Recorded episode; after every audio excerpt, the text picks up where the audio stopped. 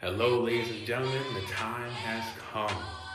Welcome to my episode of the NBA 75 Greatest Players of All Time. In this episode, I'll be recording part one of my episode because when I did the whole thing, it came out to like four hours and 45 minutes. So I decided to split it into two parts so that way it's not too long. But in this episode, me debating the first half of my 75 greatest players of all time up to like number 36. I hope you guys really enjoy it. We debate, we're going to be talking about my NBA 75 list that came out a month ago, which was my biggest article yet on my website. Put that in my podcast description so you guys can check that link out. Now, that took me over a month to work on, so I'm really proud of that. And in this episode, I really worked hard on over four hours of content, and I'm split it into two parts so that way it's not too much in one episode. Um, and I'm also doing an NBA 75 series where I'm breaking down each player, doing short little bios on where they're from, their little bit of their careers and what they accomplished in their careers. I've done Manu Ginobili so far, Tony Parker, um, James Worthy, and I have my next player coming, Bill Sharp. So stay tuned for that as well. I hope you guys go check all that out. Any big basketball fanatics out there, shout out the website, shout out to articles, podcasts, everything. But without further ado, let's get into this NBA 75 list, part one. Um, yeah, and enjoy these legendary modes of some of the most legendary players in NBA history.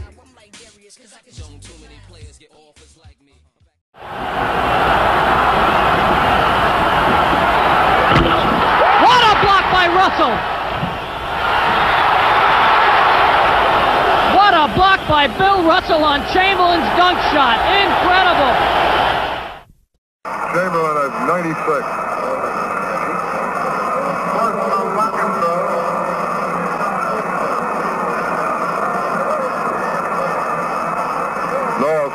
Foul. 165 to 144, and Norris makes the next one. The Warriors are now within eight points of the all-time team total. Larese with the ball down the right side, passes to Chamberlain. He's open, he shoots, he scores. 167 to 145. He has 98. Chamberlain steals the inbound pass. No good. Johnny Green has it. Down to Guerin. Chamberlain stole the inbound pass and took a shot. It went in and out. New York with the ball. Into the backcourt now to Cleveland Buckner. Back to Guerin. They're not taking the shots. They're eating up upside. Guerin is fouled by Luckenbill. One minute and one second to play. Chamberlain at 98. He can make it easily. The Warriors are going to take time out, I believe. Guerin's on the line. The Warriors now are within points of the all-time league record for most points in a regulation game, which is 173. Boy, records are busted out all over. Discussion now in the lane between referee Willie Smith, Richie Guerin, and Joe Ruklick. Guerin, who's really jabbering, I don't know what he's arguing about. At 29 in this quarter, that sets a new league record for a quarter for one man. The individual record for a quarter, 29, just broken by Chamberlain. That's his own record. It was 28. Guerin on the foul line misses. One minute and one second to play. He has 98 points in professional basketball. I'll tell you, that's a lot of points if you're playing uh, grammar school kids, isn't it? Guerin misses another. He's on the line again. Here it is. It's up. It's good. 167 to 146. Now let's see if they found somebody quick. Rogers throws long to Chamberlain. He's got it. He's trying to get up. He shoots. No good. The rebound, Luckenbill. Back to Chamberlain. He shoots up. No good. In and out. The rebound, Luckenbill. Back to Ruklick. Into Chamberlain. He made it. He made it. He made it. A zipper dunk. He made it. The fans are all over the floor. They stopped the game. People are running out on the court. 100 points for Wilt Chamberlain. They stopped the game. People are crowding, pounding him, banging him. The Warrior players are all over him. Fans are coming out of the stands. 46 seconds left. The most amazing scoring performance of all time. 100 points for the Big Zipper. Five seconds left. Boston only has a one-point lead. Greer's putting the ball on a play. He gets it out deep, and Havlicek steals it.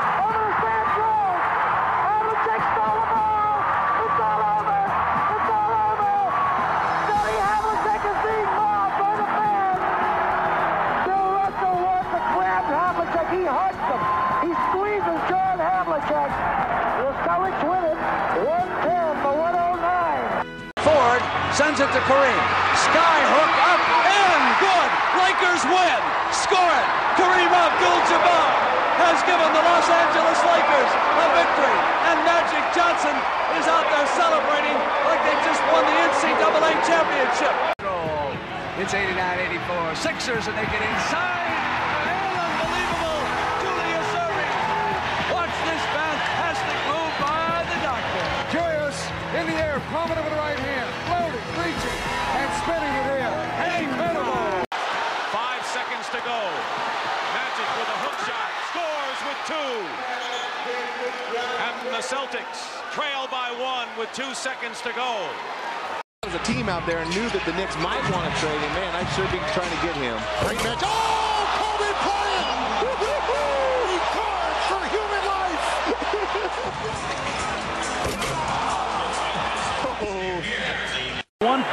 They're taking the length of the floor. To spread the Bulls defensively. Let's see if they wind it all the way down. Inside Bird of 10 low, bird low. You can't double yet. Now you can quickly. Bird's jumper, good. 3.6 seconds left. Larry Bird gives the Boston Celtics a two-point lead. The Celtics came down and executed beautifully. They ran off 13 seconds, and Bird nails the turnaround. Everybody in this building had to know what was going on. Michael came over to help out. If Scotty does anything, he's got to stay in front of him and make that pass go over the top. He plays him behind. He gets the ball. Your job is over, buddy. Bird for two. Celtics lead with 3.6 seconds here, 102 to 100. Fire away. He's now one for nine. The look away to Livingston. Jordan. Oh, a spectacular move by Michael Jordan. That's 13 consecutive field goals.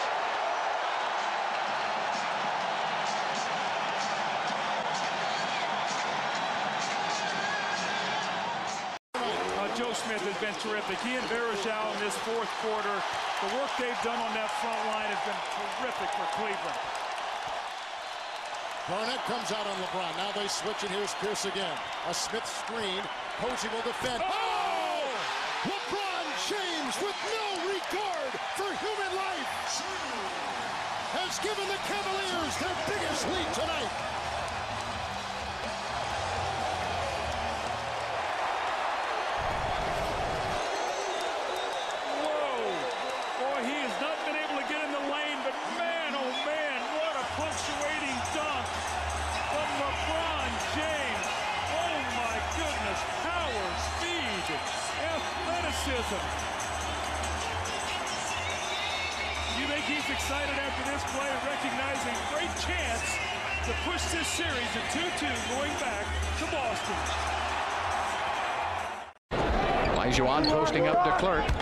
Turns inside. Oh, that's- oh the Dream Shake. Oh, oh, oh, oh, no. Olajuwon. Oh! Somebody call the police. He's killing somebody out there. The double team O'Neal. Horn, Fisher, nice rotation of Bryant. Buckle up for Kobe Bryant. Kobe Bryant just sucked the gravity out of center. What a play. He might have just injured that shoulder a little bit more. The windmill slam. You realize how difficult it is to do that. That brought everybody out of their seat. Isiah Thomas is hurt down on the court underneath the basket. I couldn't tell what happened. And this is a tough one. Holding his right ankle, Billy. Eight-point lead for the Lakers. Thomas with a looper scores. Two on one. Thomas goes up. And Isiah Thomas having an incredible period. And the thing about Isiah Thomas, he's limping on every play. Can you imagine the great performance, maybe one of the best we've ever seen in one quarter in NBA Finals history? They might try some kind of lob to the basket. You've got to be prepared to switch so they can't get anything. You want everything going back towards half court. Mo Williams will throw in. Rashard Lewis playing off the ball. Lewis gets it to LeBron for three for the win. Yes! LeBron James at the buzzer as the Cavaliers have pulled it out to tie the series and what a miraculous shot by James.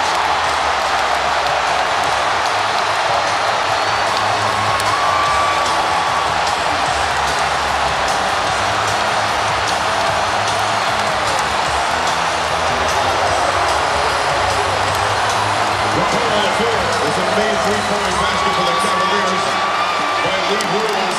It is now being reviewed by video replay to cover when the basket occurred prior to the end of the quarter. LeBron James off the inbounds. That's his first three-pointer of the night.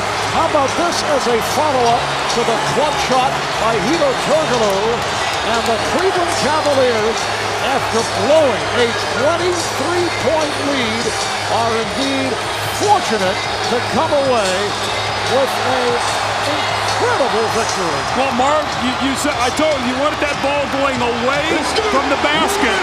They forced him away. He caught it and made an incredible shot. That's that's what MVPs do. Those kind of shots. And a shot like that can turn a whole series around. Instead of being down 2-0, you're now 1-1, riding an incredible momentum down to Orlando for game three. 103 left in overtime. 101.99. Here's Iverson. Lue the defender. Stays right with him. Allen wants to go. Wants the baseline. Fade away.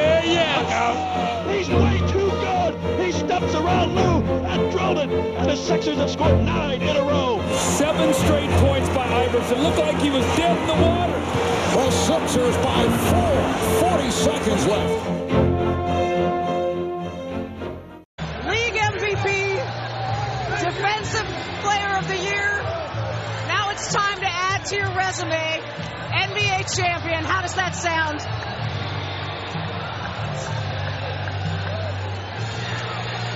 Man, I'm so, I'm so hyped right now.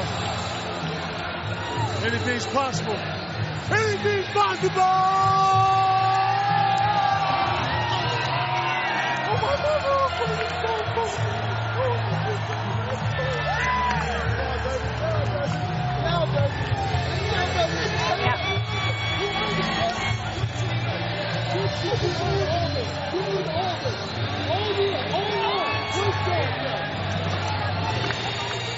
Kevin, such emotion. It's all right. Don't apologize. This one, this for everybody in Soda. This for everybody in Chicago. VV. It's for everybody. South Cat, Basswood, my mama Peanut. See everybody right now. On my mama. On my mama made it, ma. Top of the world. Top of the world. Should the Spurs foul? Should Miami go for the three right away? Just attack the basket. James catches, puts up a three. Won't go. Rebound Bosh. Back out to Allen. His three-pointer. Bang! Tie game with five seconds remaining. Look at the Cavs, six of seven from the free throw line, 85%. This is a team that's 30th in the league, shooting 69% from the free throw line. Here's James. He was looking for contact from Jermaine O'Neal, got a piece of it. Wade. Oh, a facial. Yes, and a foul.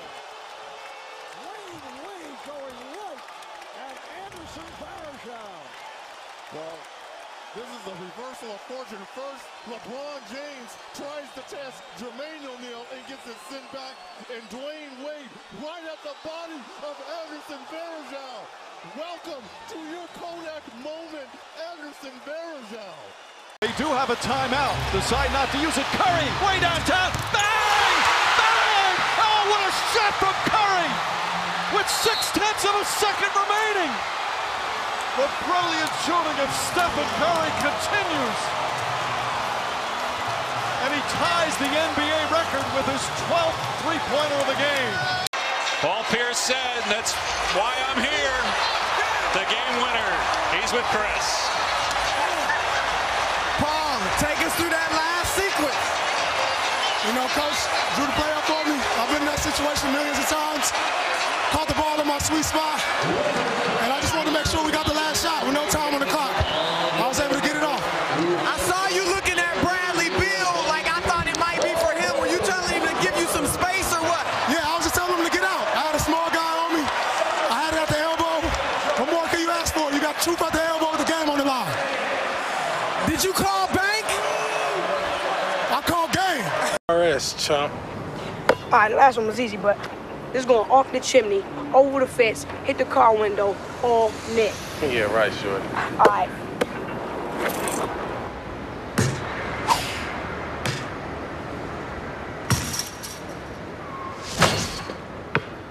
Dang, that's what I'm talking about. Give up. They're playing basketball. Uh, all around the world. Uh, to the beach, y'all. Let's go. All around the world. Y'all know this is so, so that. It's gonna be a beautiful day of Yes, basketball here today, Fuzz. We're not talking about just regular basketball. man. We're talking about street ball. Street ball. ball will be played today. And coming into the court right now, man, Bow Wow and his teammates. All right now. Bob, Hey, what's up, hey, man? hey, hey. All right now. He'll wave at us later. Now basketball is my favorite sport. Uh-huh. I like the way they dribble up and down the court. I keep it so fresh on the microphone. I like no interruption when the game is on. I like slam dunk to take me to the hoop. My favorite play is the alley oop. Uh-huh. I like the pick and roll. I like the give and go. And it's basketball. Bow wow, let's go. All around the world. Oh, jeez. Oh, oh. Beautiful dunk.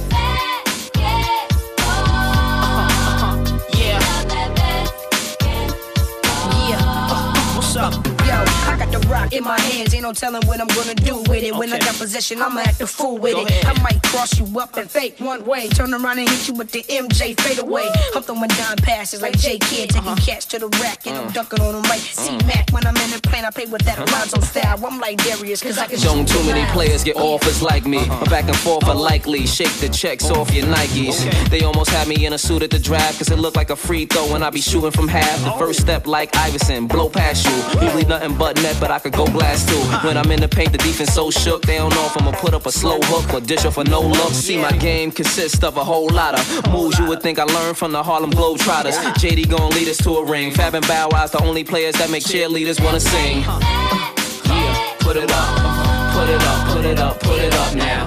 Put it up, put it up, put it up now. Put it up, put it up, put it up now. Yeah.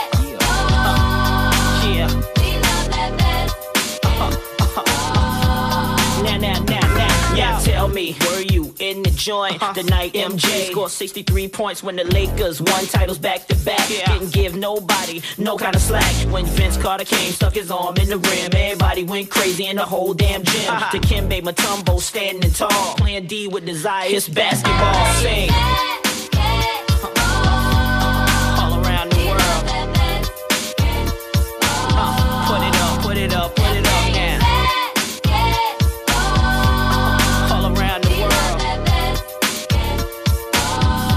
So nice. We got to play that. Break it down, Cat. Now let me show you what's going on right, All right. here, man. See, that's not a finger roll. That's what you call it. Finger roll. Finger roll. You gotta sing it like that, man. My daddy told me that before he left the family. Put it up now.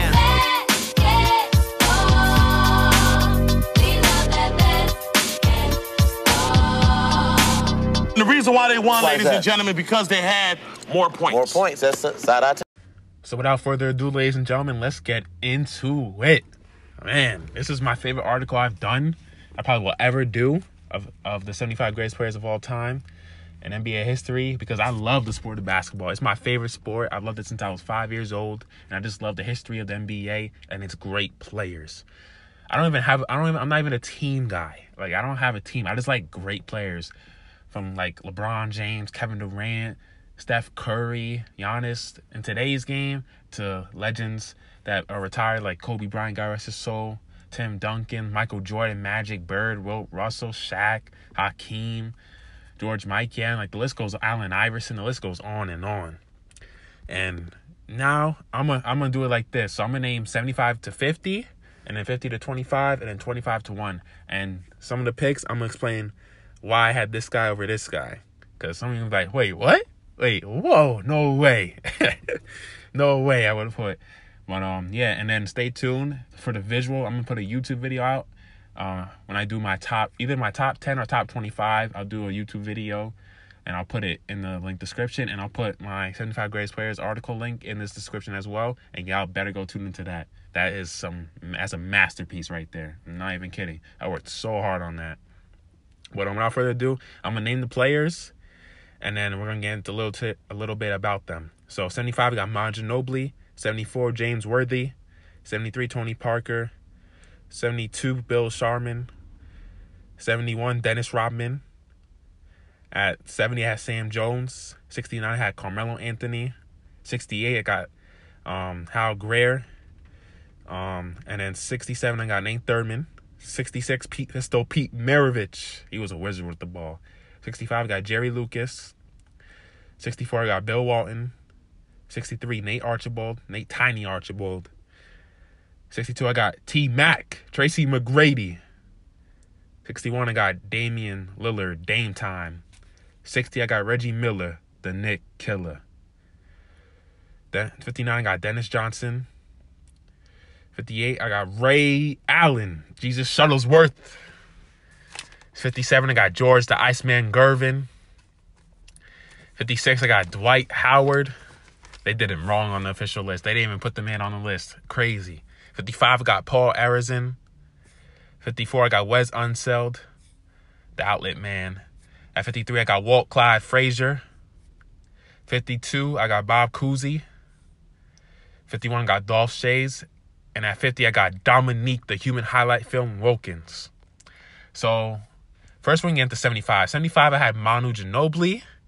And I was really the like 75 out like the last like 10 spots, it was hard for me to get these guys in order. Cause I was really debating. At first, I didn't have Manu Ginobili on my list.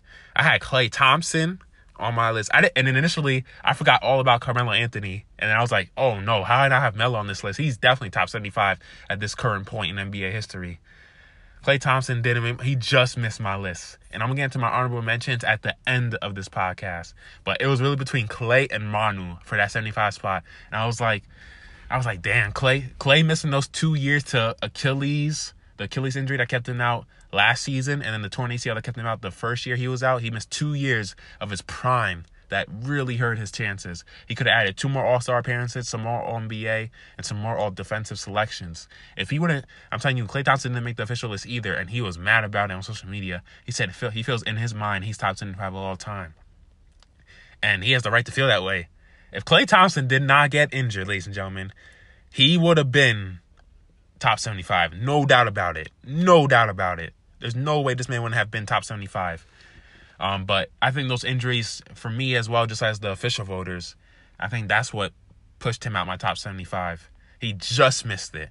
But getting to 75 now, Manu Ginobili, he's the Argentinian scientist who was a savant on the basketball court with his wild passes, crafty handle, and clutch shooting ability when his team most needed.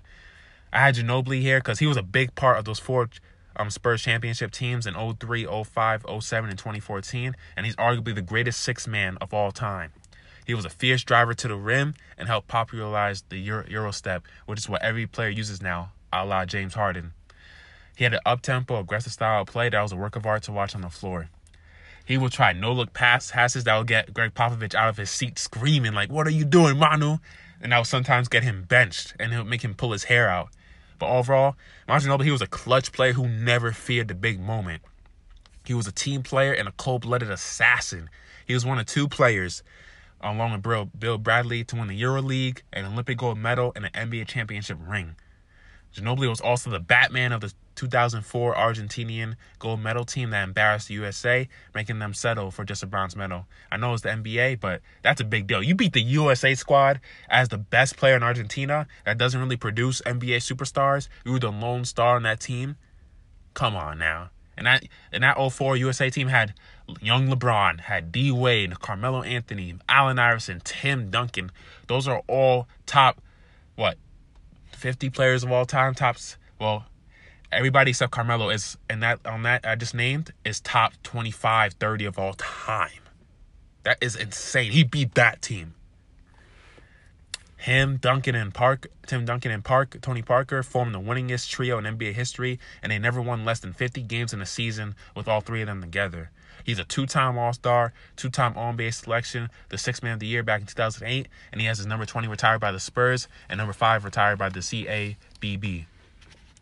Um, he also is a EuroLeague champion, a Finals MVP, EuroLeague Finals MVP in 2001, a two-time Italian League MVP in 01 and 02, and a host of other international awards. He was a he was the brilliant Einstein Argentinian mastermind on the court due to his unmatched IQ, wizardry passing, slick handle, and fearlessness in the clutch. And it was really tough for me to put him over Klay. Klay's the better defender and shooter, but Manu, he was pretty much better at everything else. Way better ball handler. His playmaking was elite. It was perfection, basically. He knew how to make his teammates better, and he knew how to get guys in the right spots, and he made some amazing passes. He was one of the best passers I've ever seen. He was tremendous. And imagine if he got to play in a bigger role where he could have had even more accolades. But no, he sacrificed for the team, for the betterment of the team to win. And he was a big part of why the Spurs were so successful. So I had him at number 75. At number 74, now I had James Worthy. I had him over Manu because I think he was even a better player. Even though he was a third string guy, like a third option, like Manu was, but I feel like he was even better. Um, he was known as Big Game James because when the pressure was on in big games, he delivered just like Manu Ginobili. He was he brought athletic skills and clutch performances to the Showtime Los Angeles Lakers during their heyday of the 1980s as a versatile small forward. He was the number one pick back in the 1982 draft, and he was an instant fit for that Lakers team, being a main target for Magic Johnson on the fast break, filling in the lanes perfectly, making for a dangerous offensive attack. He did not become a full time star- starter for the Lakers until his third season in 1984-85, where the Lakers would vanquish their longtime rival, the Boston Celtics, that had Larry Bird, Kevin McHale, Robert Parish, and Dennis Johnson, four Hall of Famers, for the first time in the finals in franchise history. His smooth athleticism and efficient scoring earned him seven consecutive All-Star appearances, tied for sixth most with Shaq with the Lakers. Um, with the Lakers' first back-to-back titles at stake in 1988, Big Game James stepped up in heroic fashion, amassing 36 points, 16 rebounds, and 10 assists performance that cemented his nickname of Big Game James. He's a three time champion, finals MVP in 1988, a two time All NBA selection, and a member of the 50th and 1975, the 75th anniversary team, excuse me. He also has his number 42 retired by the Lakers and is among the most clutch players in league history. James Worthy or Manu, I could have gone any either way, but I just think James Worthy, um, he doesn't have as many titles as Manu, but he played a. I feel like he was a better player, like accolade wise. He has a Finals MVP. Manu Ginobili doesn't have a Finals MVP. Even though you could make an argument he should have that Finals MVP 2005 against the Pistons where he balled the hell out. Um, but Tim Duncan, you know, was gonna get that. You know they're gonna give it to Tim Duncan. Let's be real. He's the greatest power forward of all time. but um, yeah, big game James. Um, he's a, and he's a two-time on base selection. I think just like Manu. I think yeah, Manu, Manu had uh yeah, two time on base selection. But I think that Finals MVP is for me why I put James Worthy over Manu. Um, now Tony Parker, 73. He was a key part of the Spurs' big three, along with Duncan and Ginobili as the winningest trio ever. He was a twisting blur, being one of the fastest guards ever in his prime, and he was a fierce. He had a fierce spin move. He had one of the craziest spin moves ever. It was so fast, so quick in his prime. You could not stop him. When he got that spin move down, you couldn't. I don't care who you were, you were not stopping him. Um, he was one of the fastest guards in his prime. He popularized the spin move. He was known for getting to the paint and his classic teardrop shot. He was one of the great slashing guards. He even led the league in points in the paint in 2005 2006. And he was never a great three point shooter, but he would eventually develop a nice mid range game to become an even tougher guard for his opponents. He played in a great era of point guards, such as Jason Kidd, Steve Nash, Chris Paul, and Stephen Curry, just to name a few. But he won more titles than all of them with four at this moment. Steph Curry could get his fourth this year if the Warriors win the title this year. But as of right now, Tony Parker has more titles to his name than all those guys do. Um, he even won the Finals MVP in 2007 after beating the LeBron-led Cavaliers in a sweep, where he averaged 24 and a half points, five rebounds, and 3.3 assists per game on 56.5% shooting from the field, and he was a plus 16 when on the floor. He's not only a champion, but he's also a six-time All-Star, four-time All-NBA selection, and this has his number nine retired by the Spurs. He didn't make the official NBA 75 greatest players list, but here he makes it on mine as the number 73 on my 75 greatest players of all time. Um, he has a Finals MVP just like James Worthy. He has more tie. He has one more title than James Worthy. Um, he was the number two option on that team. It, him or Manu, I feel like they flip flopped number two, number three. But I feel like Tony Parker um, was the number two option on those 05 championship winning teams, 07 and uh, 2014. I think he was the number two option, um, basically. um, behind Duncan and then like behind Kawhi. He was the number two option on those teams, and he was just deadly. Um, and he was an All Star. What? How many times was James Worthy an All Star? Six times. They were about All Star around the same same amount of times. He has more NBA selections. Um, so especially in the era that had tremendous point. You have Steve Nash, Chris Paul, Jason Kidd. Those are all top 10 point guards of all time. Stephen Curry, who's the second greatest point guard of all time. And you got at least squeezed in four All-NBA selections. I got to give him kudos there. Bill Sharman, number 72. Few have had the success Bill Sharman has had as a player and a coach. But as a player, he was one of the best shooters and an All NBA performer in his playing days with the Boston Celtics. He was a shooting guard for the Celtics, and he was arguably the greatest shooter of his era. He was one of the first NBA guards to push his field goal percentage above 40% for a season, which he did from 1952 to 1961. And he still ranks among the top free throw shooters of all time with a spectacular 88% career mark. He's a former baseball and basketball star at USC who signed the minor league baseball contract with the Brooklyn Dodgers back in 1950. But later, later that year, the Washington Capitols drafted him in the second round of the NBA draft. And for the next five years, he played both sports. Talk about an elite athlete. Um, even though he was unable to break into the majors, he left baseball altogether in 1955, and he was traded to the Celtics before the 1951-52 season, where he would team up with star point guard Bob Cousy for a decade to form one of the most formidable backcourts ever. Him and Cousy will help the Celtics win four championships in 1957 and 1959 to 61, where he averaged um, 18.5 points per game, 3.7 rebounds, and 2.6 assists per game in the playoffs from 1952 to 1961. He also is a four-time champion, an eight-time All-Star, won All-Star MVP in 1955, a seven-time All-NBA selection, and has his number 21 retired by the Celtics. Cousy, I had over the guys so far that I've named, because um, he was an All-Star more times than those guys.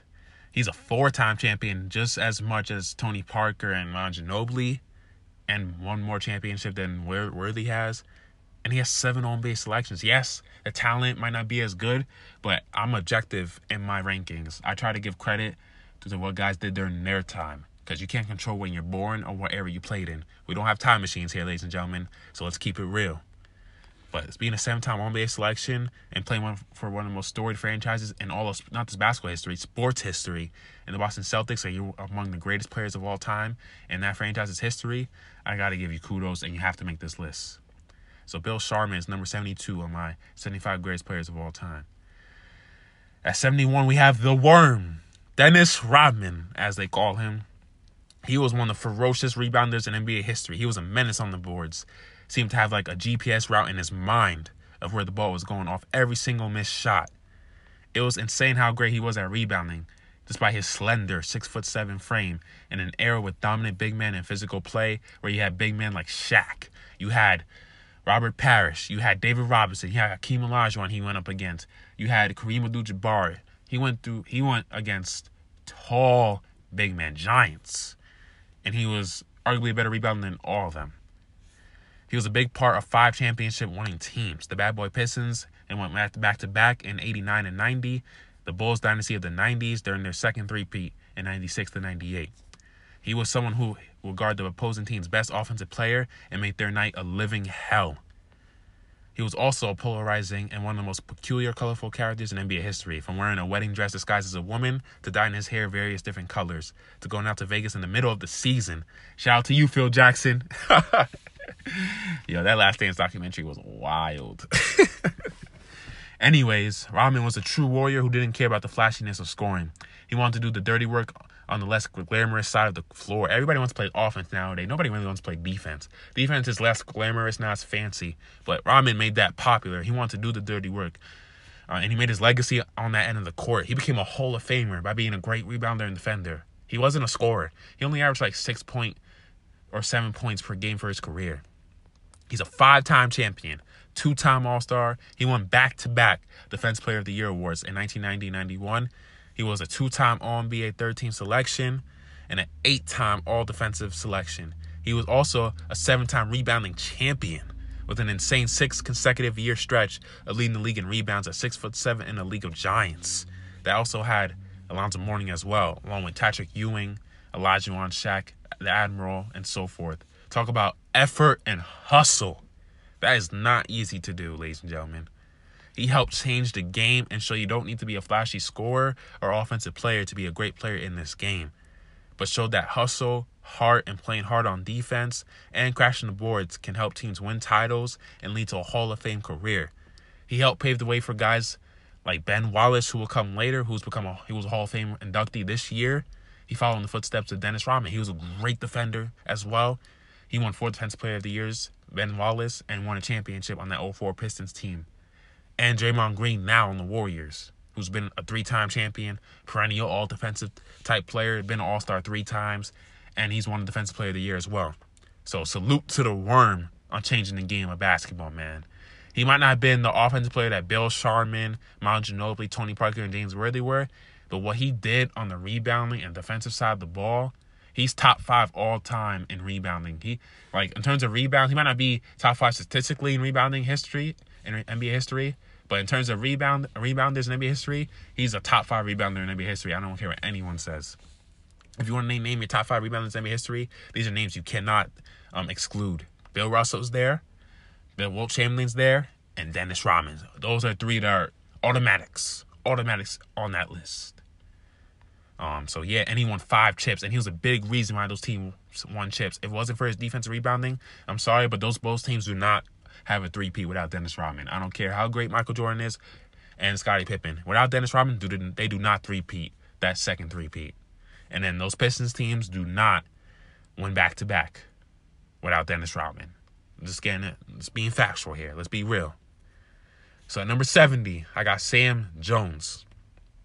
Before Jerry West, Sam Jones was one known as Mr. Clutch by many of his peers, and he was an integral part of those 1960s Celtics dynasty teams. His uncannily accurate bank shots, lightning quickness, and cool demeanor helped the Celtics win 10 NBA championships from 1959 to 66 and in 1968 to 69. And in 12 years, he played with the team. His 10 NBA titles ranked second all time behind only to his Boston teammate, Bill Russell. He was one of the most clutch performers, especially in the postseason, throughout his career. Um, and also, um, averaging 18.9 points per game. And from 1961 to 68, um, Jones averaged 22.6 points, 5.1 rebounds, and 2.7 assists as the Celtics won six championships in seven seasons. He was known for his lightning like quickness and made the bank shot from different angles and art, something only Tim Duncan has been able to do since he retired. In 1964 65, Jones finished fourth in scoring in the league, averaging 25.9 points per game and averaged 28.6 points per game, and helping the Celtics defeat the Sixers and then Lakers for the title. That season also mark the first of his three consecutive All NBA second team selections. Just to let you know, ladies and gentlemen, they did not have the All NBA third team until like the like the late 80s, like like the mid to late 80s. So that's why some guys don't have as much All NBA selections. So if you guys look at some guys' resumes and they don't have that many All NBA selections, that's the reason why.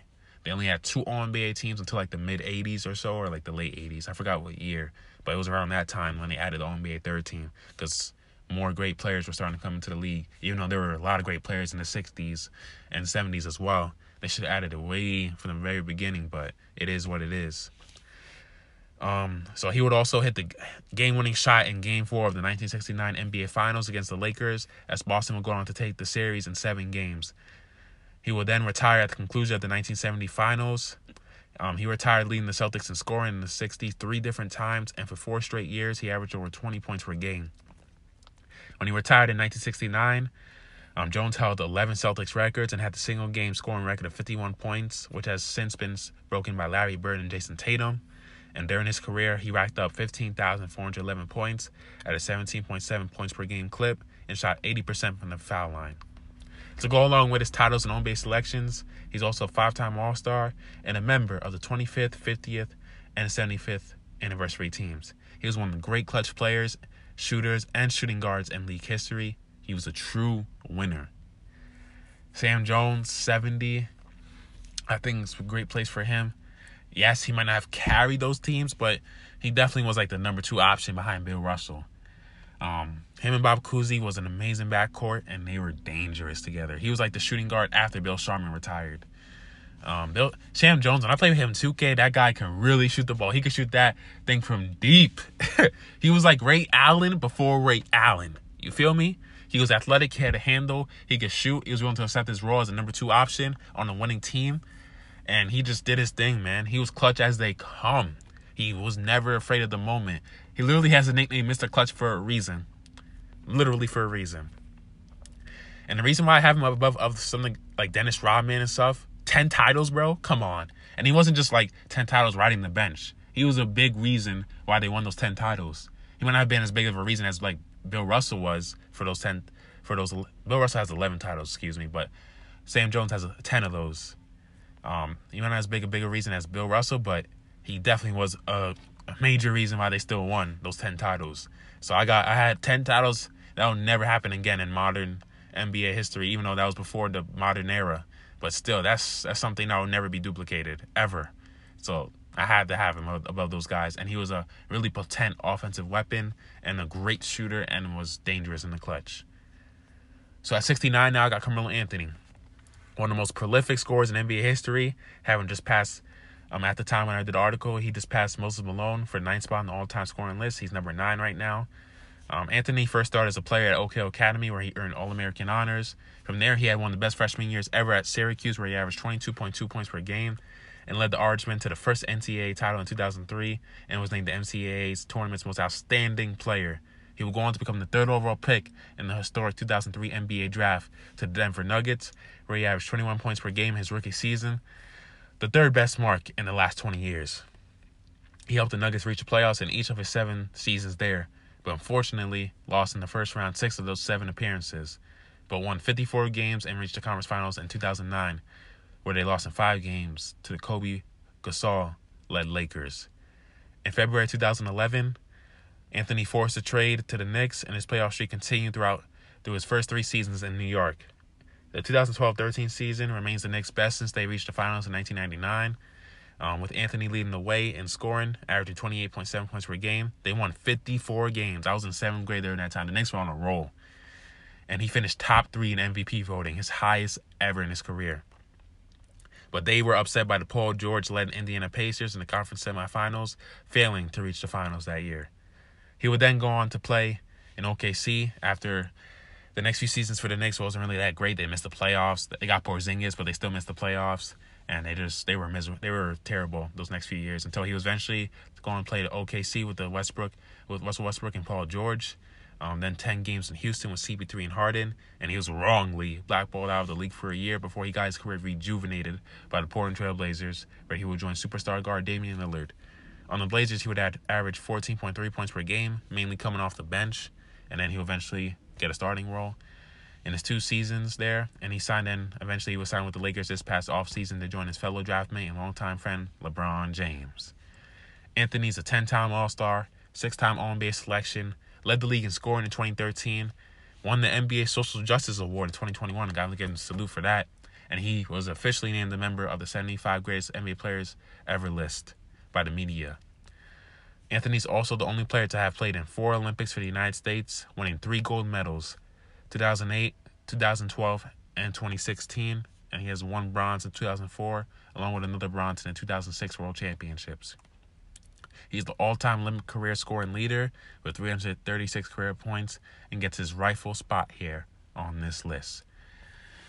To me, I try to factor in a lot of stuff in these type of lists. Winning, how the eye test, your stats, your accolades, like all that the era you played in, but not try not try not to take away too much from the era players played in because you can't control that. Like I said, like I'm really objective. Most of these, I feel like my list is better than the official list because I really try to be objective, and a lot of these so-called experts are very biased. Like how how did Dwight Howard not make the official list, 75 list? I don't get it. And Dwight Howard has stated he's very upset about that, and I hate rightfully so. But Carmelo Anthony makes my list um 69 because yes, he might not have won a championship like the guys um I have below him, but overall as a player, he was better than all of them.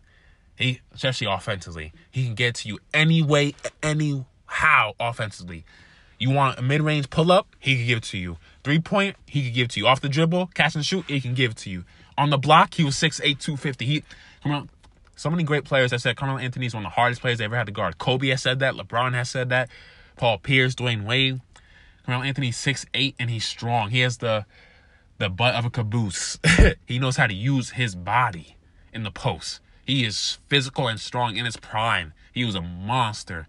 He had all the tools, all the tricks, and the whole bag offensively. He might not have been the greatest defender like a Dennis Rodman and stuff like that, but in terms of statistics, accolades for individual for a player, he's he he's better than James Worthy. He's better than Manu Ginobili. He's better than Tony Parker. He's better than Sam Jones. Carmelo Anthony played on Denver Nuggets team. Yes, they had Allen Iverson. Allen Iverson was kind of past his prime by then. Um, and then Chauncey Billups, they had him. Um, but yeah, he played with a few Hall of Fame players, but on the Knicks, he never played with a Hall of Fame player on the Knicks. Yeah, he had Morris Stoudemire that one year in 2010-11 where he was still uh, one of the best players in the league, but after that, it went downhill. Knee injuries messed him up. Um, but Carl Anthony, he was kind of unfortunate um, to not have won a championship so far in his career. This is his best chance on the Lakers this year. We'll see what they do because they've been really playing awful this year. Hopefully, they can get their act together. Um, but this is his best shot this year to win a championship. That's the only thing that's eluding from his career, a championship. He has all the um, accolades, 10-time All-Star, six-time All-NBA selection, led the league in scoring. None, none of the guys I mentioned before, Manu Ginobili, Tony Parker, James Worthy, Sam Jones, never led the league in scoring. None of them are a 10-time All-Star. You know how hard it is to become a 10-time All-Star, bro? There's not many players in league, in league history that have been an All-Star 10 or more times. And there's been thousands of players to play in NBA. Over 4, 4,500 players that played in NBA history. It's very hard to be a 10-time, become a 10-time All-Star or more than that. That's crazy. So, I, I had I had to put Melo over over those guys. He's just individually as a player better than those guys. And Rodman, Rodman's a great defender, but I just I if it comes it's tough. I had to put Melo over him. Melo's just better statistically than than Rodman. Rodman was just not that good offensively, like not even average offensively. If he was just average, and I'm not saying he had to be great, but he was he was like below average offensively. If he was just average offensively, I would have put him over Melo. Like if he if he at least averaged 12 to 13 points, 12 to 15 points per game in his career, I probably would have put him over Melo, but I, I couldn't. So Melo's number 69 on my 75 greatest players list. We have 68 now. Hal Greer, consistency. Hal Greer once told the Philadelphia Daily News, quote, for me, that was the thing. I'd like to be remembered as a great, consistent player. And damn sure that's what he was. He scored 21,586 career points in 1,122 career games, averaging 19.2 points per game for his career over 15 NBA seasons. He stayed with one franchise his whole career, starting off with the Syracuse Nationals in 1958, which is now known as the Philadelphia 76ers. He's the Sixers' all-time leading scorer to this day. That is saying something, because that's a franchise that has had the electric Allen Iverson, high-flying Dr. J, and the unprecedented Wilt and the bruising Moses Malone. Greer sits at the supreme score as the supreme scorer in Sixers history over those guys. That is, and all those guys I just named are top 25 players of all time. No debate. No debate. Well, Moses Malone, Allen Iverson, and uh, Dr. J. Excuse me, top 30, because I had Allen Iverson just outside my top 25. But top 30 players of all time. That's still amazing. He played alongside fellow Hall of Famers Wilt Chamberlain and Bill Willie Cunningham, and he helped lead the Sixers to a remarkable 45-4 start in the 1966 um, 67 season and eventually the NBA title in 1967. He averaged 22.1 points and 5.3 rebounds per game that season, and along with the Sixers finish with a 67-15 regular season mark, which was an NBA record at the time. Gray was a tremendous jump shooter and scorer who was reliable at the foul line, finishing his career shooting 80% from the foul line. Um, and he averaged 20 or more points per game in eight seasons throughout his career, with his career high being 24.1 in 1967-68. Along with being an NBA champion, he's a 10-time All-Star, an All-Star MVP back in 1968, seven-time All-NBA selection, with all them being second team, and has his number 15 retired by the Sixers, and is a member of the 50th and 75th anniversary teams. To me, he's one of the most underappreciated great guards in league history. Maybe the most underappreciated great guard in NBA history, honestly, because I never hear his name talked about when they talk about the great shooting guards and guards overall in league history. And he never gets a mention among the great shooting guards who have played the game. So I just want to give him his just due here on 68th on my list. I had him over Melo. Some some you might be like, well, I see over Melo?" Well, he has a chip, um, and he wasn't just riding the bench either on that chip. He was the second best player on that chip behind Wilt Chamberlain. He was just as good of a scorer as Melo. Um, he averaged over 20 points per game, eight years in his career. He might not have been Melo averaged like 27 to 29 a game, but he wasn't that far behind. He was just as good as Melo scoring wise, and he helped his teams win more, and eventually won the title. Um, and also, when I looked up, they didn't really have all defensive teams until I forgot in the 70s or the late 60s. But um, when I read, read an article, they said he was a pretty solid defender. So I had, and Melo, we all know Melo is not really the best defender. So I had, that's why I put him because he was a better defender than Melo, just as good of a scorer, and he won. So I put him over Melo. So number 67 now, I had Nate Thurmond, um, an elite big who dominated defensively and is one hell of a rebounder. He's also an amazing shot blocker and is literally the most underrated great big in NBA history. Literally. Never hear his name mentioned among the great centers. I have two guys right here in, in Hal Greer, 68, 67. I got Nate Thurmond, who literally I never hear mentioned among the greats. And it's really annoying.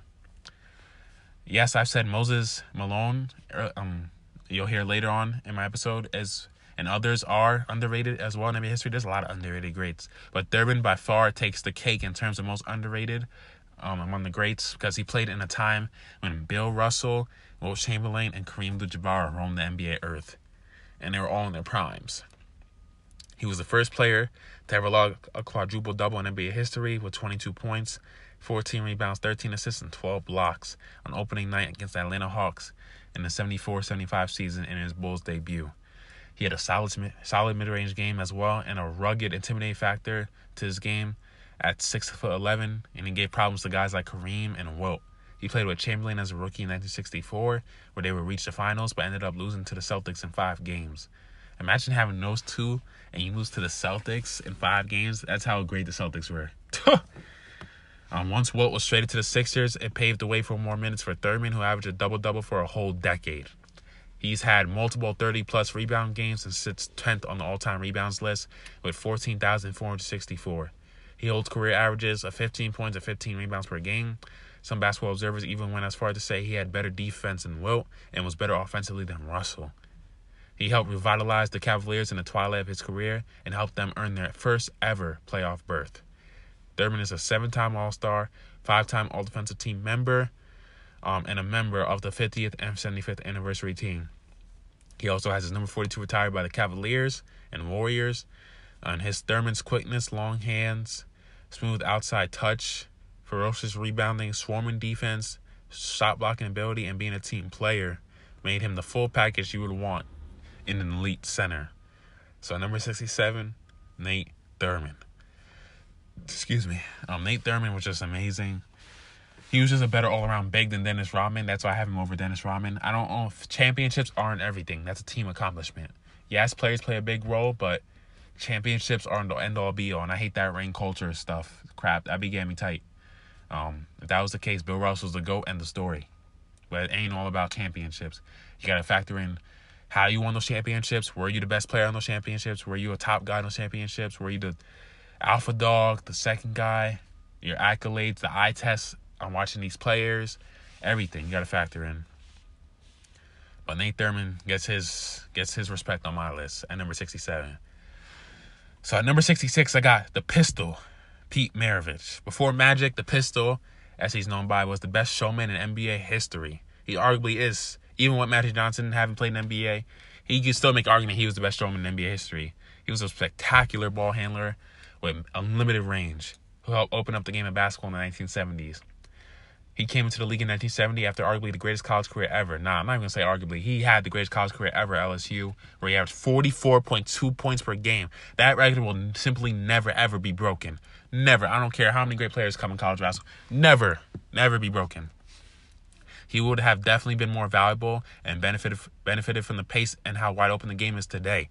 You see guys like Kyrie Irving and LaMelo Ball, Steph Curry. He Pistol Pete Maravich, he was ahead of his time. He had marvelous, marvelous dribbling like Kyrie Irving, the flashy passing of a young star like LaMelo Ball today, and that's how special he was. Um, he only played 10 seasons in NBA as a member of the Hawks, Jazz, and Celtics, but he was never able to have true playoff success and was in some unfortunate situations, just as with the Hawks and Jazz. Um, that's why I kind of he's kind of low on my list at 66 because he only only 10 years in NBA. That's not a lot. That's literally like a half of some players' careers, like Kareem. Kareem played 10, 20 years. That's only half of his career. He didn't even play like 13, 15 seasons and he wasn't a great defender. Um, and he never, he only played like how many playoff games throughout his career?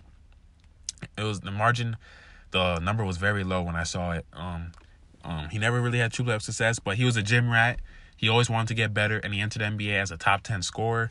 He averaged 23.2 points per game as a rookie, good for ninth in the league, and he ultimately took home a scoring title with 31.1 points per game for the New Orleans Jazz in the 1976 77 season. He would earn the first of his five career All Star appearances by averaging 26.1 points per game and a career high 6.9 assists per game. Maravich was also a four time All NBA selection and led the league in scoring in 1977. He was a member of the 50th and 75th anniversary team and helped to completely transform the game of basketball. Ladies and gentlemen, he changed the game with his magical ball ha- ball handling, to his brilliant passing, to his ability to be a marksman from deep. Pistol Pete Maravich was a pioneer, was a tr- revolutionary of the game. And that's why I have him at number 66. He might not have won like a Rodman or Tony Parker, Manu Ginobili, and Worthy, and Sam Jones, but individually as a player, he was better than all those guys, and he changed the game. He literally changed the game of basketball. Without him, I don't think we see guys coming later like uh, Allen Iverson with those handles, Kyrie Irving. He was the first guy who had sick, sick handles, like sick handles. Him and like Earl Monroe in the 70s, they changed the game of basketball, man. So Pistol Pete Maravich, he was the first guy we had we seen that had sick handles and amazing passing. So I had him number 66. He would have been higher if he played longer and had more winning seasons, especially if you won a championship or deeper playoff runs. But I still have him number 66 because he transformed the game of basketball. 65, Jerry Lucas. He was a winner at every level and one of the best rebounders of all time. He wasn't the tallest. He stood just six foot eight, and he wasn't the greatest leaper either. But Jerry Lucas still found a way to haul in 12,943 career rebounds for an average of 15.6 per game, which is fourth all time. He and John Havlicek were a dynamic duo that led Ohio State to the NCAA championship game in their three seasons in Columbus, ultimately winning in 1960. He was what we would call today a modern four with his elite shoot- shooting ability, with that one hand push shot of his, and he was a solid defender. He entered NBA in 1963 and was an instant stud, winning Rookie of the Year and making second team All NBA honors in 63 64, averaging 17.7 points and 17.4 rebounds per game, leading the league in field goal percentage with 52.7%. And he's also the only player other than Wilt Chamberlain who did it for 10 seasons to average at least 20 points and 20 rebounds in multiple seasons, doing so in his third, second, and third seasons in NBA, where he averaged 21.4 and 20 rebounds in 64 65, and 21.5 and a half and 21.1 rebounds in uh, 65 66. That's crazy. Points and rebounds. He averaged 20 and 20. that is crazy in back to back years. He was traded to the New York Knicks on May 7, 1971, in a blockbuster trade that involved Cazzie Russell. He played his final three years in New York, where he reached the finals twice and won the 1973 NBA championship, backing up Willis Reed at center. He was a seven time All Star, the 1965 All Star Game MVP. His five All NBA selections include three years on the first team in 64 65, 65 66, and 67 68. And he also was a two time All NBA second team select second team member and was inducted to the Hall of Fame in 1980. He's a member of the NBA's 50th and 75th anniversary teams. I have him at 65, and I initially forgot Jerry Lucas, honestly. I was like, because I used to play with him in 2K, I was like, yo, this guy can shoot the ball, tremendous rebounder, a good post defender. If he was a few inches taller, he would have been even more lethal. I think if he was like 6'10 to 7 feet, I think he would be higher on the all time list. How great he was at 6'8, Imagine if he was six ten to seven feet tall. He, I think he would be top forty, top thirty-five all time. He would be even higher. I think he would have even more accolades and more accomplishments. Um, I had him higher than Pete Maravich because he won. He was, I think, a better all-around player than Pete Maravich. He was a solid defender, a great rebounder. He's only a, like three inches taller than Pete Maravich, and he helped a team win. He helped the Knicks win. When he went to the Knicks, the Knicks were winning. Um, he was just as great of a scorer, and he was a little bit better of a scorer than Nate Thurmond, and he was just as great of a rebounder as Nate Thurmond. 20 and 20, back to back. Come on, that's crazy. And he was only 6'8. Nate Thurmond was what, 6'11? Give him Nate Thurmond tight. He's doing the same thing as Nate Thurmond, bro. He's getting a quadruple double, honestly, probably. He might not, nah, he, he, wasn't as great as defender as Nate Thurmond, but he at least is going to get 30 rebounds in a game, I'll tell you that and I haven't got hey he's he won more than Melo. He was a better all around player than Melo, so I had him over Melo. Same thing with um Sam Jones. I feel like he's a better all around player than Sam Jones, and definitely better offensively than Dennis Rodman. He could rebound just as good as Dennis Rodman, and he was a better shooter, better offensive player. That's why he's over Dennis Rodman. And same thing with Tony Parker and Manu Ginobili. I feel like he's just a better all around player, and that's why I had Jerry Lucas, the great Jerry Lucas, at number sixty five. Getting to the next player, 64 got Bill Walton. Man, Bill Walton, man. Perhaps the biggest what if in NBA history. Tremendous. He was a tremendous, highly skilled, and intelligent basketball player. Cursed by foot and knee injuries. That sadly hindered him what he could have been, which is he would have been one of the 10 to 15 greatest players ever. I'm telling you that right now. Imagine he was such a brilliant basketball player, despite that. Being arguably the greatest passing big man of all time with only current Nugget star center Nikola Jokic challenging him for that title. Imagine Jokic, right, ladies and gentlemen, but imagine him with better defense and better and more athletic. That's what Bill Walton was. He was as good as offensively as Jokic, maybe not in points, but he was he could do everything Jokic can do, rebound at a high level, score at a high level, was a team player, a winner, had the, all the intangibles, but was more agile, more athletic, and a way better defender. He was an immediate game changer who transformed the Blazers franchise, who had not reached 30 wins in a season until he arrived. They eclipsed that in his first season, and he nearly doubled it by his fourth season, 1978, when he when they finished with a 58 win campaign in a season where he captured the MVP award. Despite just playing 58 games, he averaged 18.9 points, 13.2 rebounds, 5 assists, and 2.5 blocks per game.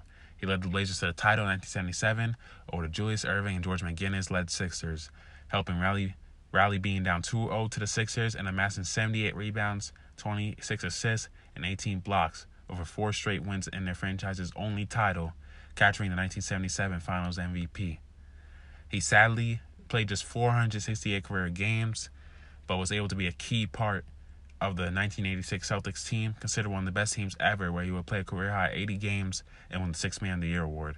He was a two time All-NBA selection, two time All Star, the lowest of any player on, on my list, and he led the league in rebound in 1977. He's a two time All Defensive First Team member and has his number 32 retired by the Blazers. He's very difficult to rank. Oh man, yes, he was. Because his peak is so high and incredible, but his longevity wasn't there. Despite that, he was a unicorn type player because of his unique ability to make others better at his size like no other big has until Jokic came along. And his dominance of, on both ends of the floor was something you rarely see in a big man. That's why I had Bill Walton number 64. I was, to me, why I have Walton this high at 64. Some people didn't even have it on 75 lists altogether. And I feel like as time goes on, as more great players come, he's really going to drop. And he's already dropping. The injuries really messed him up in all time rankings. Like Tony Parker, Manu Ginobili, Carmelo Anthony all have more accolades than him, except for All Star appearances. Basically, Carmelo Anthony doesn't have the chips. Excuse me, but I say reason why I have 64 Bill Walton over some of the guys that I've named, um, that I've named so far. The MVP, man. Nobody I named has been until him has been named the MVP. He was an MVP. That's that's that's a, saying a lot. Now was a league that had Kareem freaking Abdul-Jabbar in his at his apex. I had to give him some love here. I couldn't put him top 50 because injuries, but uh, the MVP and winning the Finals MVP, he he not just only won a championship as a bench player, being a six man on that Celtics team, he also won a championship as being the best player on a team and winning the Finals MVP in dominating fashion against Julius Erving, who I have in my top 15 all time. Julius Erving and George McGinnis, two Hall of Famers. Bill Walton was a game changer, a trailblazer, literally. and he led the Blazers to the only championship in franchise history. They haven't won a final since. Literally, they have not won a final since. And being an MVP is a big deal. So I that's the reason I have him over those guys that are below him. At number 63, I got Nate Archibald, Nate Tiny Archibald. Before Isiah Thomas, before Allen Iverson, there was Nate Tiny Archibald. One of the toughest, grittiest, and greatest little guys in NBA lore. Standing at just six foot one, Archibald was one hell of a playmaker and scorer, being the only player in league history to lead the league in assists and scoring in the same season. That is crazy. he did that in 1972-73 with averages of 34 points and 11.4 assists per game, basically 11 and a half assists per game. He had a lightning quick first step and was a tremendous finisher with both hands. For a decade, he was among the league's best guards with averages of 20.7 points, 2.4 boards, 8 assists, and a 1.2 steals per game, while making 6 All-Star appearances. He was at his best from 1971 to 76, posting 27.3 points, 2.7 rebounds, and 8.7 assists, and 1.5 steals per game, despite the Kansas City Omaha Kings struggling to find success as a team during that span. He unfortunately tore his Achilles in 1977, but was able to recover and remodel his game by 1981 when he joined the Celtics.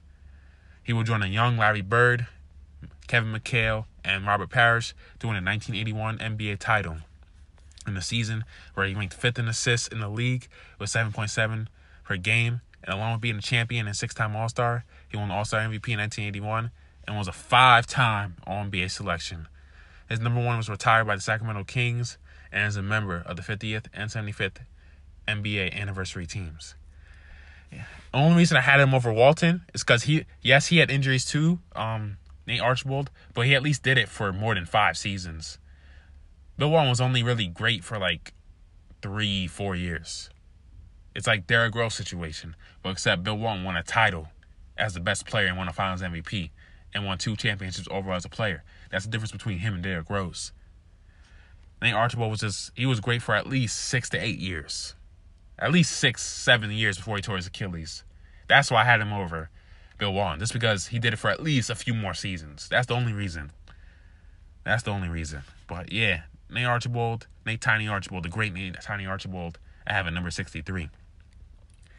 And at number 62 now, I have T Mac, Tracy McGrady, one of the most talented players and scorers that have ever graced an NBA court.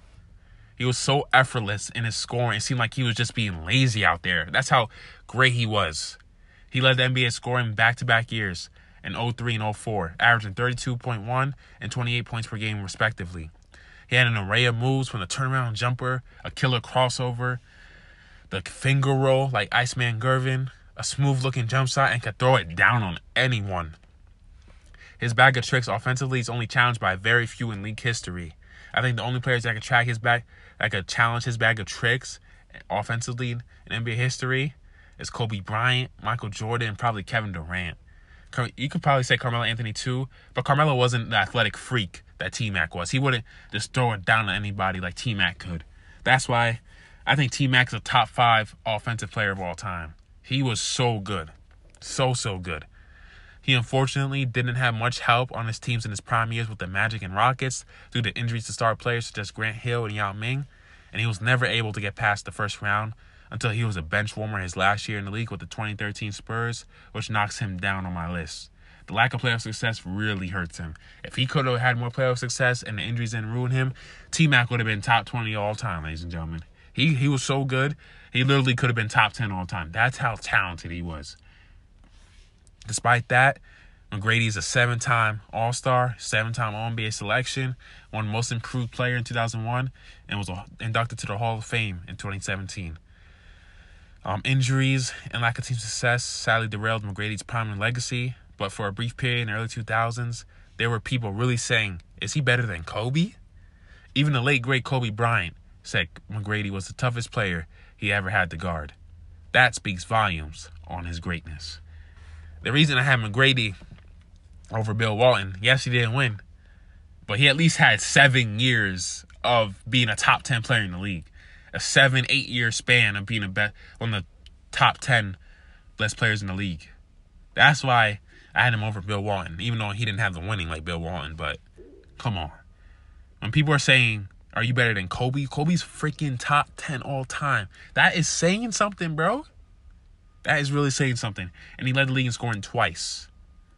I had him over Nate Archibald too, because I feel like he was just a better overall player than Nate Archibald. At their best, both at their best, I'm taking T Mac. I'm taking T Mac. Even though Nate Archibald was great too. Let's let's face it. When they were both the number one options, their their teams both weren't winning.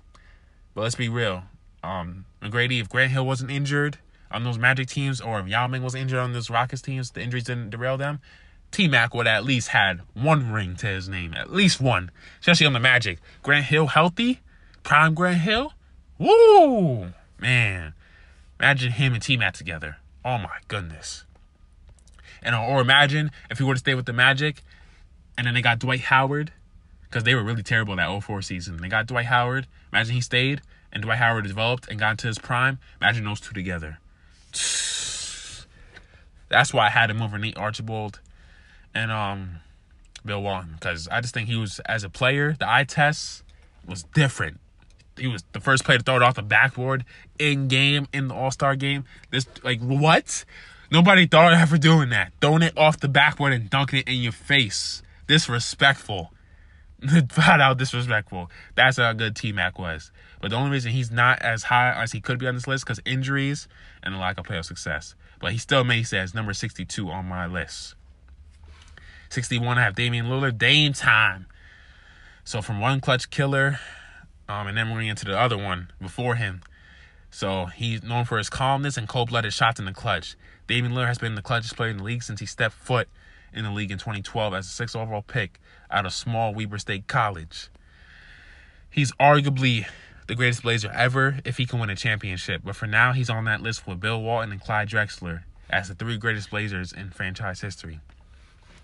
He was the fourth unanimous Rookie of the Year award winner in 2013 NBA history, joining Blake Griffin, David Robinson, and Ralph Sampson. In his second year in the league, he became the first player to compete in every All Star Weekend event, the Rising Stars, the Skills Challenge, Slam Dunk Contest, Three Point Shootout, and All Star Game. He has hit ultimate daggers to opponents' hearts twice, which he did in the Game 6 first round series against the Harden Rockets in 2015 and in the first round against the Westbrook Paul George led Thunder in Game 5 of 2019. Oh, wait, no, 2014, he had that Game 6 winner against the Rockets. I remember that like yesterday. I was in middle school. That was crazy. Lillard is the Blazers' second all-time leading scorer, trailing only Drexler. Um, and when he entered this season, he was only trailing him by 1,225 points entering this season. Um, that's definitely less now, obviously. Um, but he will sure surpass him this season if he doesn't have injuries like plague his season. He's a leader on and off the court, um, being awarded the J. Walter Kennedy Citizenship Award in 2019 and NBA Teammate of the Year Award in 2021. He's also a great hip hop artist, arguably the best star player and artist ever. He's one of the rare loyal superstars today, pleading many times he wants to remain with the Blazers his entire career. He's a six time All Star, six time All NBA selection, and a member of the 75th anniversary team. He is among the most feared, feared clutch players in league history, and when it's crunch time, just know it's Dame time. the only reason I have Dame over McGrady, because he, yes, he might not have won a championship, but he he has he's at least made it deeper in the playoffs. He's been to a conference finals at least once in 2019, even though they got swept by the Warriors. And he, I don't think he's ever been. He's only been bounced out the first round once, I think. Um, in 20, I think in 2020 against the Lakers, I believe. Yeah, I think yeah, in 2020 against the Lakers in the bubble, and then last year against the Nuggets. Even though he put on a historic performance against the Nuggets last year. So from a, from one killer to another, the ultimate killer, the Knick Killer as they called him, Reggie Miller, was the ultimate assassin from downtown. Before Steph, before Ray, it was Miller, who was a preeminent star who came off screens and tired his opponents all game long by constantly moving without the ball. He was a high volume voltage scorer who was ahead of his time and definitely would be even better today in the three point era.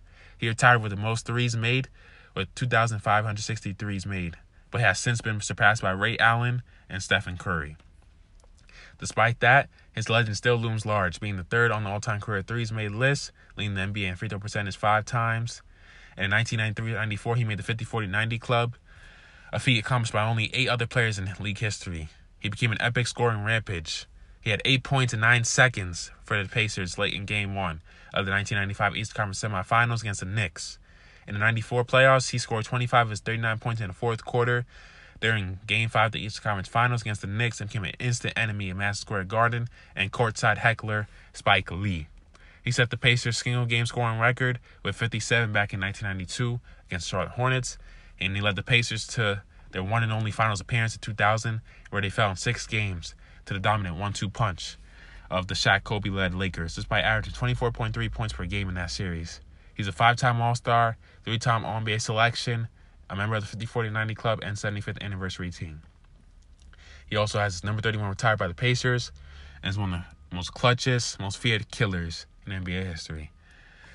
Some of y'all might say 60's too low for Reggie, but I feel like some of y'all overrate Reggie a little bit. Yes, the reason I have him over, um, even though I think McGrady's a better player, but I'm trying to be objective. I would choose McGrady over Miller, but I'm trying to be objective in this list. Because I like McGrady more than Miller. But Reggie Miller led his team to the finals as the best player in 2000. Even though he lost, he had more deep playoff success than Tracy McGrady. Let's keep it real. I'm being real here. Some of these experts don't like to be real. They want to be biased. But I'm giving y'all like true, true stuff here, man. True stuff here. Reggie Miller helped his team win more than McGrady. And he made it deeper when it came when it counted. He at least led his team to the finals. That's why I have him over Lillard. Lillard has more handles than than um, Miller. He can shoot it deep like Miller, especially off the dribble. He's probably a better player than Miller when it's all said and done. But for right now, and Miller led his team to the finals. Lillard hasn't gotten to the finals yet. If Lillard gets to the finals, wins it, or wins a chip, whatever, or wins MVP, I'll put him over Miller. Even if he doesn't, I think he's gonna have more accolades than Miller by the end of his career. But for right now, I gotta give Reggie Miller the mantle. He was just, he was just the Knick Killer. At number fifty-nine, Dennis Johnson, DJ. Hey, my name is DJ. I'm corny for that, but anyways, as they call him, same name as me. How ironic, right? anyways, Dennis Johnson is probably the most underrated great guard in league history. He was a defensive maven sent from heaven for basketball coaches who preach defense, stifling some of the league's best stars at the time, such as Michael Jordan, Magic Johnson, Clyde Drexler, and so forth. He had quick hands and feet, which made him a constant threat to strip the ball from opponents.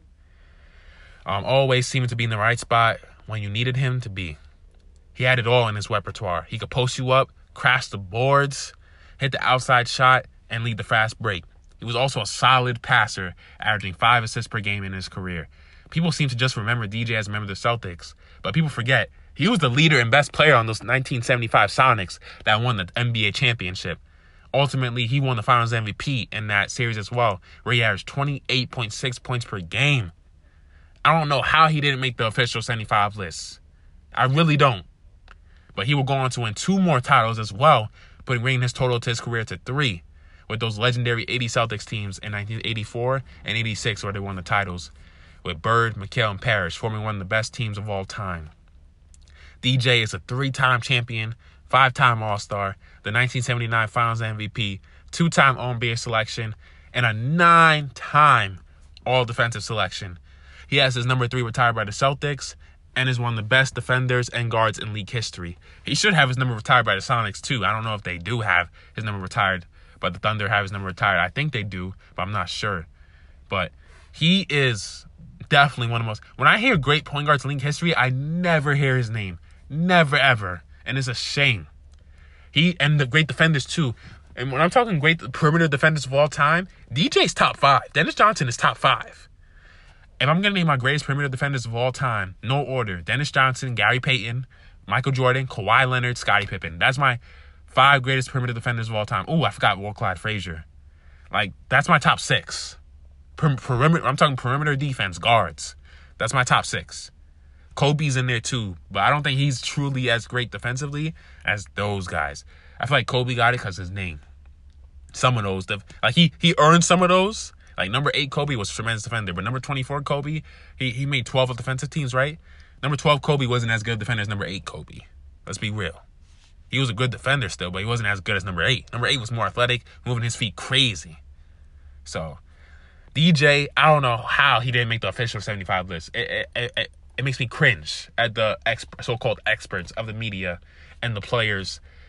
I, I just don't get it. How did he not make the official 75 list? He's definitely top 75. How you a Finals MVP? You were the best player on that team. You have three titles to your name. You have a you're what five-time All Star. You have two All-NBA selections, and you made the All-Defensive Team nine times. And I think they were all first-team, nine-time All-Defensive selections. I think that's crazy. It's crazy.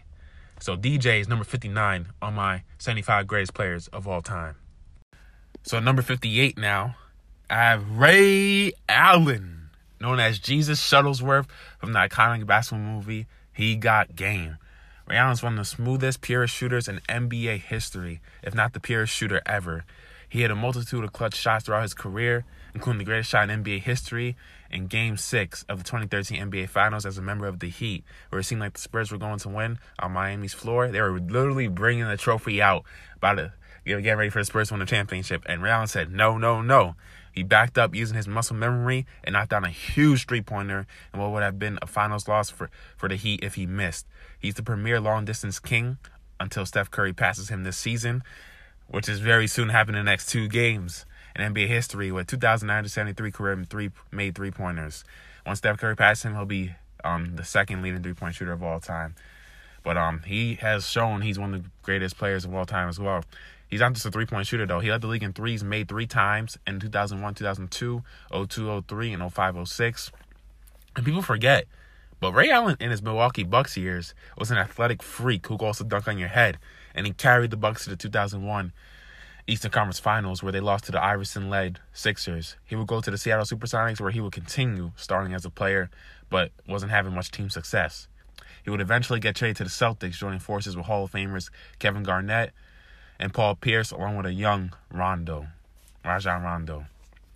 They would go on to be the beasts in the East that season, finishing with the best record in the league, which ended up in a championship in 2008 for the Celtics, Allen's first of two titles.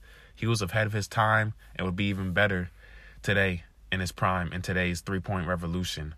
Jesus Shuttlesworth is his nickname. He's a two time champion, um, 10 time All Star, two time All-NBA selection, and is a member of the prestigious 75th anniversary team.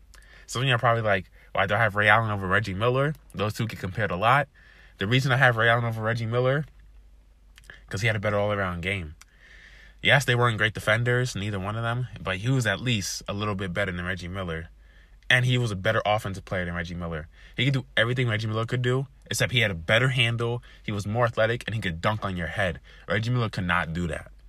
Watch their games. Reggie Miller cannot do that. That's why I have Ray Allen over him. Because he had a better handle. He could get, especially in his young years, his Bucks and his Buck years and Sonics years, he could create space, get off his defender, and yam it on you, especially in his Milwaukee Bucks years. And he could really shoot it just like Reggie, and he just was more athletic. That's why I put him over Reggie Miller.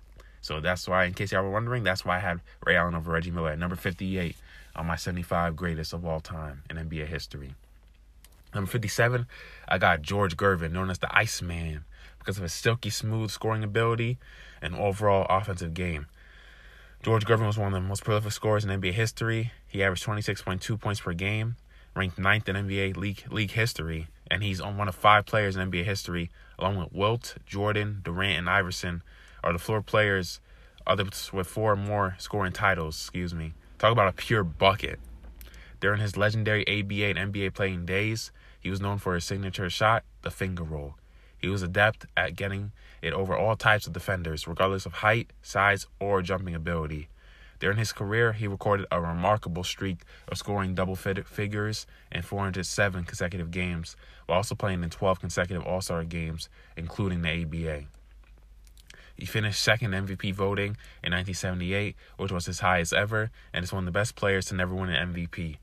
He unfortunately never had much winning success in his heyday, which knocks him down this list some spots, but in terms of individual talent, he to me he was better than the next two guys I have coming after him. Um, that's why I put him above Ray Allen, um, and um Reggie Miller because I just think as individual talent, he was better than those guys. None of them were great defenders. That's why it kind of bounces out. But I think as a scorer and a bucket getter, George Gervin was better than um, Reggie Miller and Ray Allen. He just was. He was K. He was like Kevin Durant in the '70s. He was that special.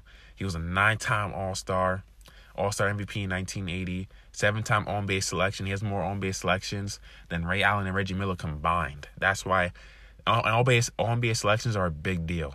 That's a big deal. He led the league in scoring four times. That's that's really saying something. Along with other ABA accolades, he's also one of the coolest players to ever grace an NBA court, and has the nickname the Iceman because of how cool he was on the court. So number fifty-seven, I have George the Iceman Gervin. Next up on my list, I have a legend, one of the greatest centers of all time, who was left off the 75 list controversially. The biggest snub to me off that list, and they did him really wrong. And that's number 56. I got Dwight Howard.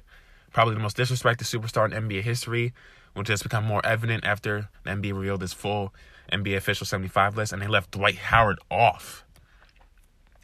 Howard, he even viewed my story, IG story, when I tagged him. So shout out to him. Don't worry, Dwight. I got you. I got you, man. You on my list. He makes my list as one of the most athletic, freakish big men we have ever seen. Who was a p- powerful force in the paint and a dominant defensive player.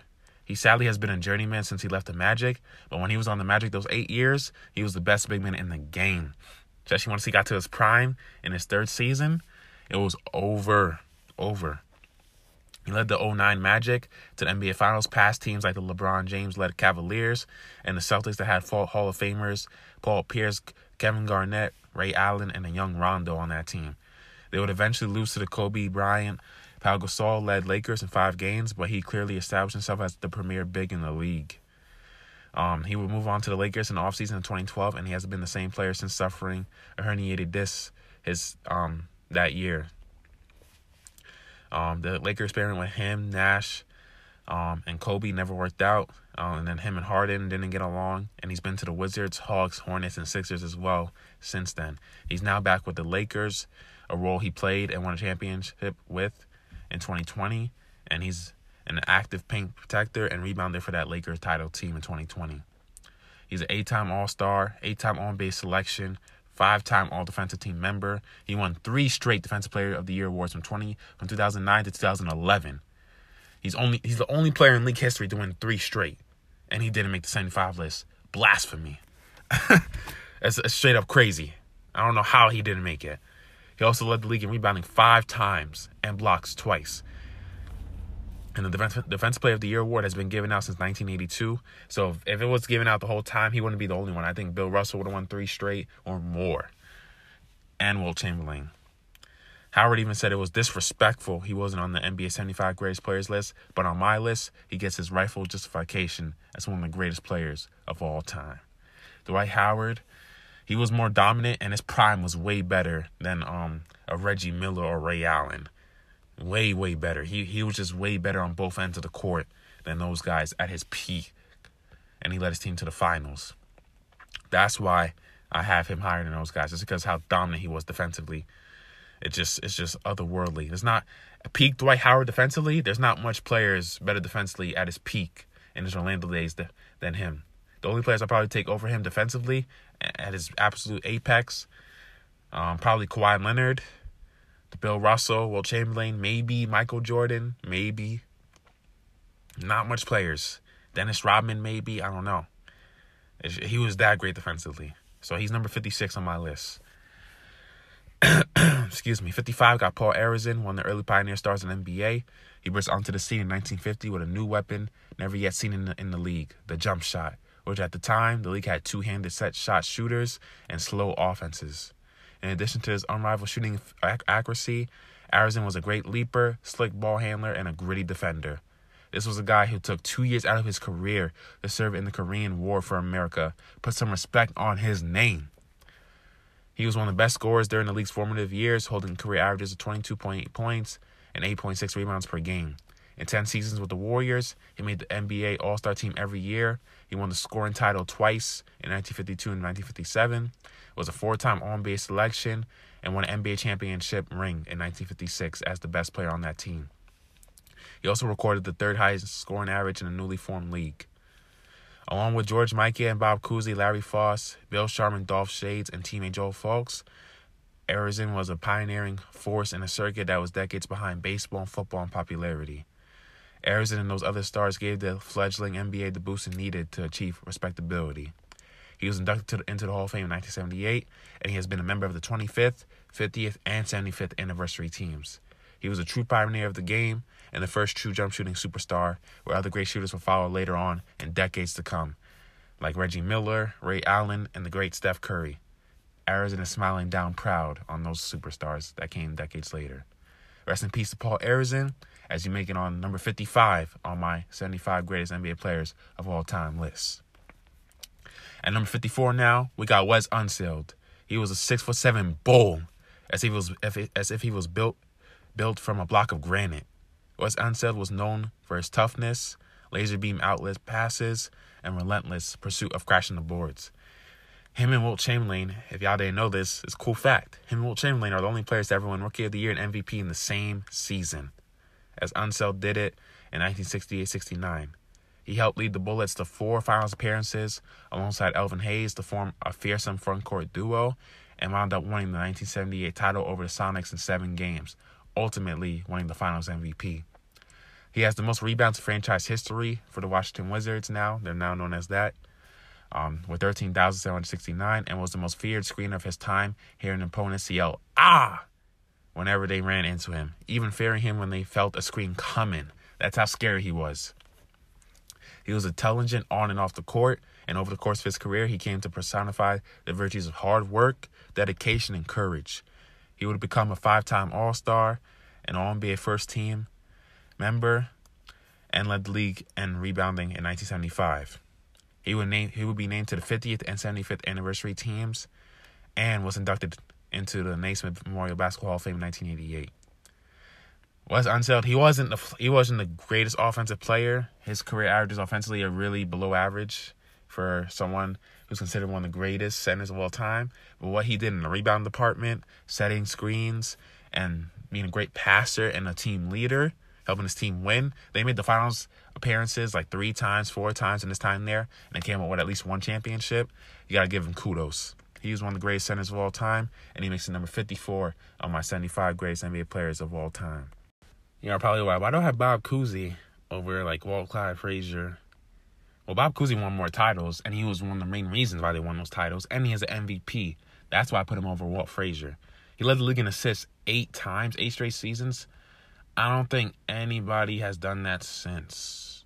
I don't know if Matty. I'm not sure if Johnson has, but that's that's unheard of. So I had to put him over Walt Clyde Frazier, and uh, I put him over Wes Unseld just because he has more titles. Um, and he he led the league in a major category more times than Wes Unseld did. Wes Unseld, I don't think he ever led the league in rebounding because he played in a league that had Wilt Chamberlain. Um, he came in the year Bill Russell was about to retire. He came in when Kareem was there, Bill Walton was there. He had some great. Elvin Hayes took some rebounds from him, so that's the reason I don't have him above. Um, just because the titles, and he never led the league in a major statistical category the way Bob Cousy did. That's why I had Bob Cousy over those guys that came right after him. At number 51 now, I got Dolph Schayes, one of pro basketball's early superstars. Schayes helped to revolutionize the game for the power forward position with his high arcing jump shot and constant movement off the ball. He was the first player to score 15,000 career points in NBA history. His career stretched from the NBA's inaugural year in 1946 to basketball's emergence as a major sporting attraction. He helped lead the Syracuse Nationals to the playoffs on 15 occasions, winning his lone title in 1955 over the Fort Wayne Pistons as the best player. He led the NBA in free throw percentage three times and averaged a double double for 11 consecutive seasons. He retired with 19,249 career points, playing in what was then an NBA record 1,059 games. He made the All NBA first team six times and All NBA second team six times. He would also lead the league in rebounding in 1951 and became and become a member of the NBA's 25th, 50th, and 75th anniversary teams. One of the early pioneer stars of the game, Schayes was elected to the Naismith Memorial Basketball Hall of Fame in 1972. This is these. I'm. I'm giving these guys love. Like these 50s guys this high, you would not see that most guys' lists. Guys from the 50s and 60s. He Dolph Schayes was one of the. If the if stre- if the first stretch four, if I had to think of, it has to be Dolph Schayes. He was like six eight, six nine, could really shoot the ball, had a could put the ball on the floor, could post you up, could rebound at a high level, and he just helped help his team win, win a championship as the best player. Um, he never won an MVP because George Mikan was in the league. Then Bill Russell came, you know, so that's why that never happened. Um, Bob Cousy had Bill Russell. That's why he won all those titles. I don't think he won six championships during his career without Bill Russell. Let's, I'm just gonna be honest. Um, Dolph Schayes won one as the best player, and there was nobody near Bill Russell's level of greatness that he had to play with. That's why I put him higher. Any um, what's it called?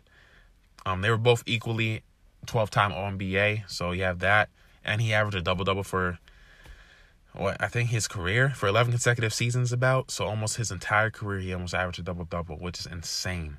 So and he was a six eight. That was pretty tall at the time, six eight.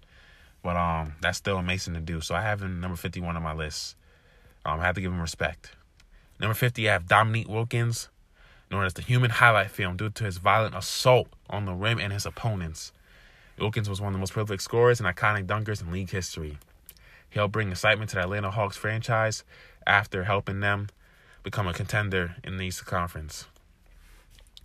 Um, he is the Hawks' all-time leading scorer with 23,292 points and currently ranks 14th all-time with 26,668 points. He had one of the most legendary duels of all time with his contemporary Larry Bird in the 1988 conference semifinals, which included a 48, 47 point performance in Game 7 to Bird's 34 in a losing effort to the Celtics.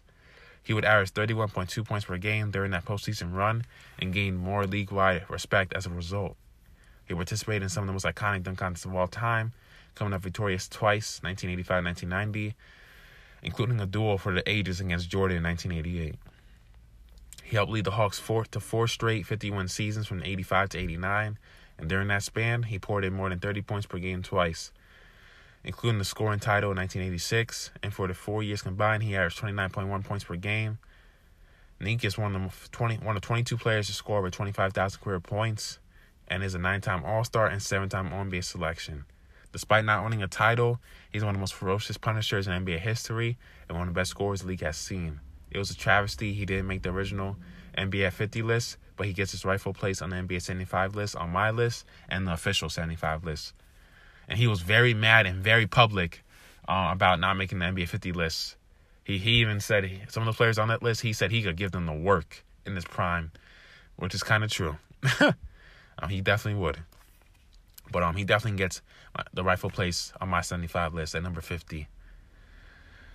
Uh, number 49 now. Um, I think is this my first current player that's still playing? I think on my list. No, I had Damian Lillard at 61. Excuse me. This is my second player that's still currently playing NBA. So number 49, I got the Brow, the Anthony Davis.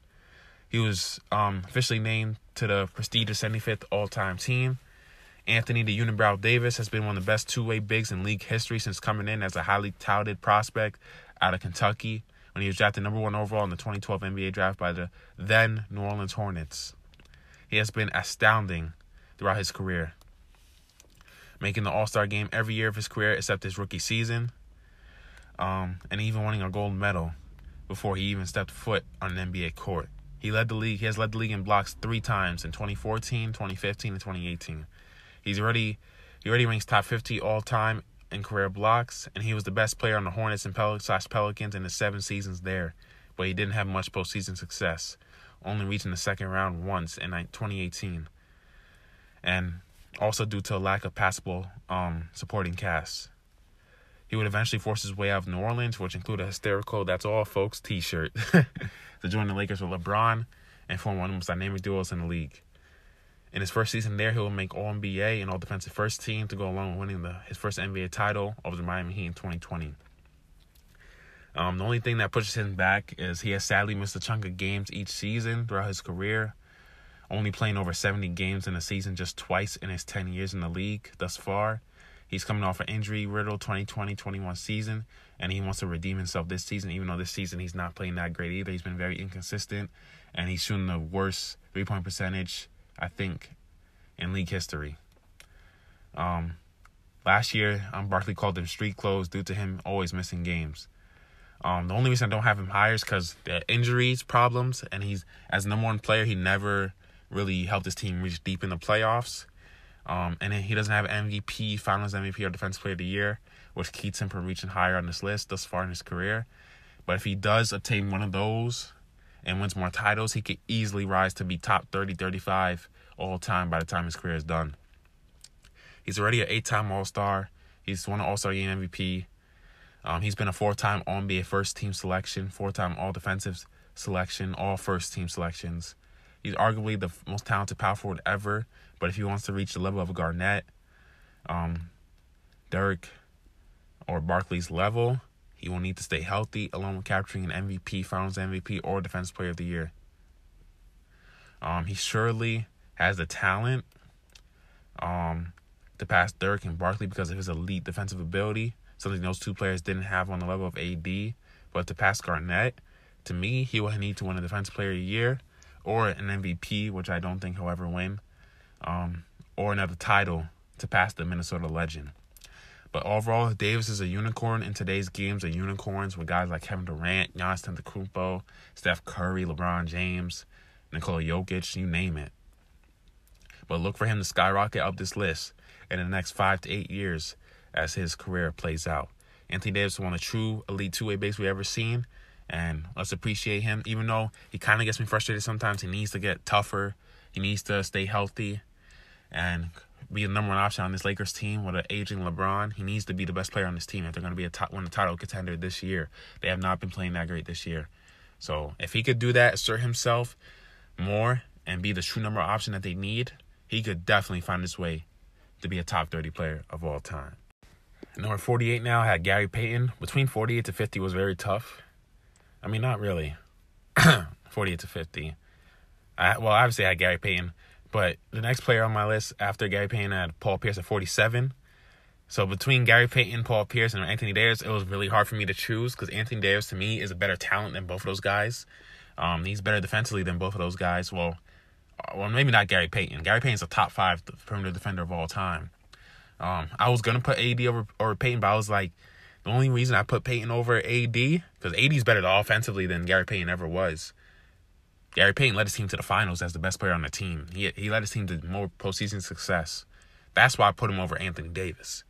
And Gary Payton was tough, trash talker, stuff like that. That's why I have him over AD. If AD can win MVP or Defense Player of the Year or something like that, and and maybe win another title, I'll put him over Gary Payton. But for right now, I got Gary Payton over him. Number 48 got Gary Payton known as the glove for his intimidated defense, quick hands, and elite defensive instincts. Gary Payton was one of the cockiest and brash trash talkers in league history, using it to get into his opponent's heads while fueling his intensity. He helped lead the Sonics to the 1996 NBA Finals with his partner in crime, Shawn Kemp, but fell to the Jordan, Pippen-led Bulls teams that won a then NBA record 72 games in the regular season. Payton is considered one of the greatest defenders of all time and arguably the greatest defensive guard ever, being the only point guard to win Defensive Player of the Year in 1996 because they only had the award since 1982. Um, well, if you consider Sidney Moncrief a point guard, then him and Sidney Moncrief are the two point guards to win Defensive Player of the Year. Sidney Moncrief's more considered a shooting guard. That's why they say Gary Payne's, uh, what's it called? The only point guard to win. If they had it during Walt Clyde Frazier's years, I guarantee Walt Clyde Frazier wins at least one Defense Player of the Year. But they didn't have it until two years after Walt Clyde Frazier retired in 19. He retired in 1980. They didn't have it until 1982. The only guards I would say that are are on or near Payton's level defensively are Dennis Johnson and Walt Clyde Frazier, who we already both spoke about.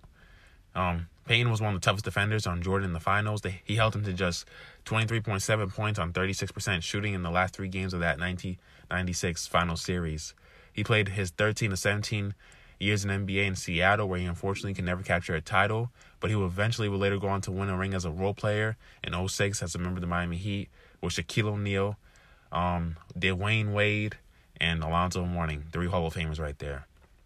He's a nine-time All-Star, nine-time All-NBA um, selection, nine-time All-Defensive First Team selection, won a gold medal at the 2000 Sydney Olympics, and led the league in steals in 1996. If you wanted someone who was the ultimate trash talking competitor and needed a defensive stop, the glove was the one you would call. Gary Payton is number 48 on my NBA 75 list. Um, his defense was just impeccable. It was transcendent how great he was defensively. And his offense was no slouch either. He would give you at least 20 points a game if you needed it, especially in his prime. Um, he was one of the greatest point guards of all time. He's kind of underrated when it comes to point guards. I say he's either near the end of the top 10 or just outside the top 10. There's been a lot of great point guards in history, ladies and gentlemen. Point guard position historically is loaded. It's loaded. Absolutely loaded. But um, the reason I had Paul Pierce, number 47, over him, because Paul Pierce won a championship and the finals MVP, as he's arguably the best player on that team. It was either him or Garnett. Um, that's why I had him over um, Payton. Um, Paul Pierce, known as the truth, as Sha- Shaquille O'Neal bestowed on Pierce after he dropped 42 on the Lakers in, in a 112-107 victory over the Lakers in March of 2001. He's one of the clutchest players and greatest scorers of all time. Pierce's career has become somewhat disrespected since he's retired due to his post-career antics. Despite that, Pierce will get help from legends Ray Allen and Kevin Garnett in the offseason of 07, and they will go on to defeat the Lakers in 2008, capturing their first title in 22 years and his only finals MVP.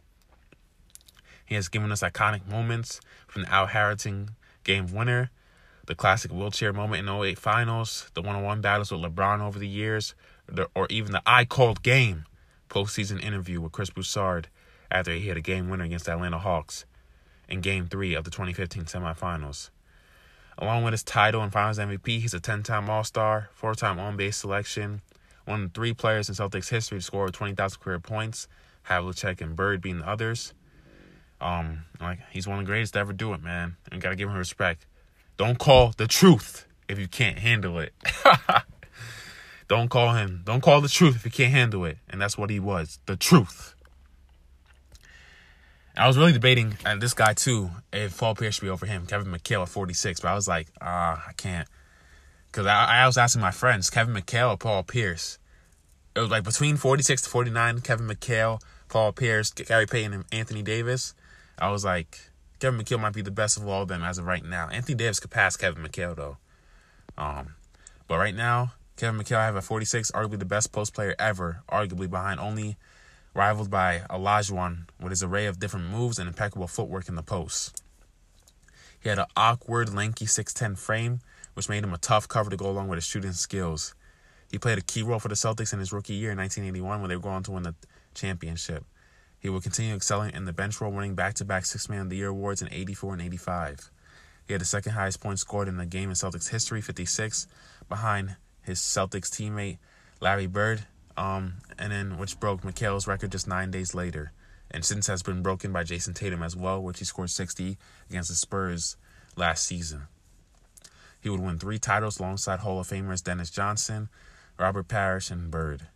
He used his physical gifts to, to excellent advantage during his 13 year career with the Boston Celtics, becoming one of the best inside players the game has ever seen and one of the greatest front courts in NBA history alongside Bird and Parish. Former NBA coach Hubie Brown stated, he became the most difficult low post player to defend once he made the catch in the history of the league. He was totally unstoppable because of his quickness, the diversification of his moves, and the long arms that gave him an angle to release the ball over a taller man or more, or more explosive jumper. McHale ranks among the Celtics' top five all time in points, games, and field goal percentage. He's a seven time All Star, on NBA first team in 1987, six time All Defensive Team member, and has his number 32 retired by the Story Celtics franchise. Why do I have him over Paul Pierce? because he was a better defender. Paul Pierce was never the all defensive player that Kevin McHale was. That's simply it. Um, yes, he won more titles too. You could say that. Um, but he had Larry Bird, but he was the second best player on those teams. Paul Pierce still had Hall of Famers too. He should have won more titles. They should have won more than one championship. It was him, Garnett, Ray Allen. So I'm not going to discredit Kevin McHale for having Larry Bird. No, it's not like Paul Pierce didn't have help either. He had Ray Allen, Rondo, and Garnett. Those are three Hall of Famers right there. I think Rondo's going to make the Hall of Fame. So, but none of them are on Larry Bird's level, but still. I got to give Kevin McHale credit. Number 45 now, Jason Kidd, one of the best point guards in NBA history. Known for his uncanny vision and creativity with his passing, as if he had eyes in the back of his head. He was a strong big guard at 6'4. He was able to see over the defense, helping him become second all time in assists with 12,091. And he was an elite defender, second all time in steals, 2,684 steals, only behind John Stockton in both, cat- both categories. He was triple double machine in his prime. 107 in his career, good for fourth all time behind Westbrook, Oscar, and Magic in that order. He was a difference maker the moment he came into the league with the Dallas Mavericks as the second overall pick in 1994, winning Co Rookie of the Year in 1994-95 with his contemporary Grant Hill. He would never lead the Mavericks to the playoffs in his first stint there, but would eventually join the Suns and become the best point guard in the league. He became a big star in Phoenix and became an even bigger star in the New Jersey Nets, where he was traded to in July 2001 for Stephon Marbury and others. He would lead the Nets to back-to-back finals appearances, doubling their win total in his first season in 02 and 03, their two most successful seasons in their 45 years since the NBA ABA merger. He would finish second in MVP voting in 02 behind Duncan and won nine playoff series as a net, losing just once in the first round. He would force his way to the Mavericks in a trade in 08 and eventually win a title as a role player in 2011 alongside Dirk Nowitzki and the crew.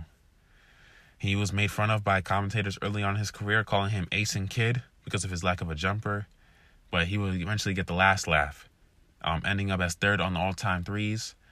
Um, when he retired, and now he's currently 11th all-time in threes, and he retired as one of the best passers and floor generals of all time.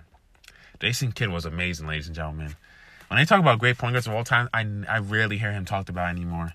They need to mention him. He's up there among the greatest point guards of all time. He's now the head coach of the Dallas Mavericks. Luka Doncic, who's this big um, guard himself at 6'8", and Jason Kidd's trying to mold him and make him a better overall player. Jason Kidd is number 45 on my NBA 75 list. And I had him over McHale because he was the driving force of those Nets teams that made those finals despite losing. He lost to Kobe and Shaq in 02, and he lost to a prime Tim Duncan that had Manu Ginobili, Tony Parker. They were young, but they were still great players. And you had David Robinson, who was on his last legs. So he lost to teams that had Hall of Famers. He lost to Kobe and Shaq, who are universally regarded as top 10 players of all time. I can't blame you for losing to them. Shaq in his prime and Kobe in his prime, I can't blame you.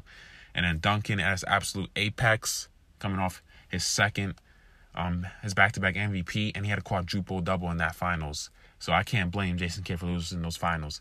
I gotta give him kudos for leading his team to those finals appearances, and they were terrible. Every team he went to, he made better. The Phoenix Suns made the West Conference Finals, I believe, deep playoff runs. Same thing for the um, Nets. They were terrible before they got Jason Kidd.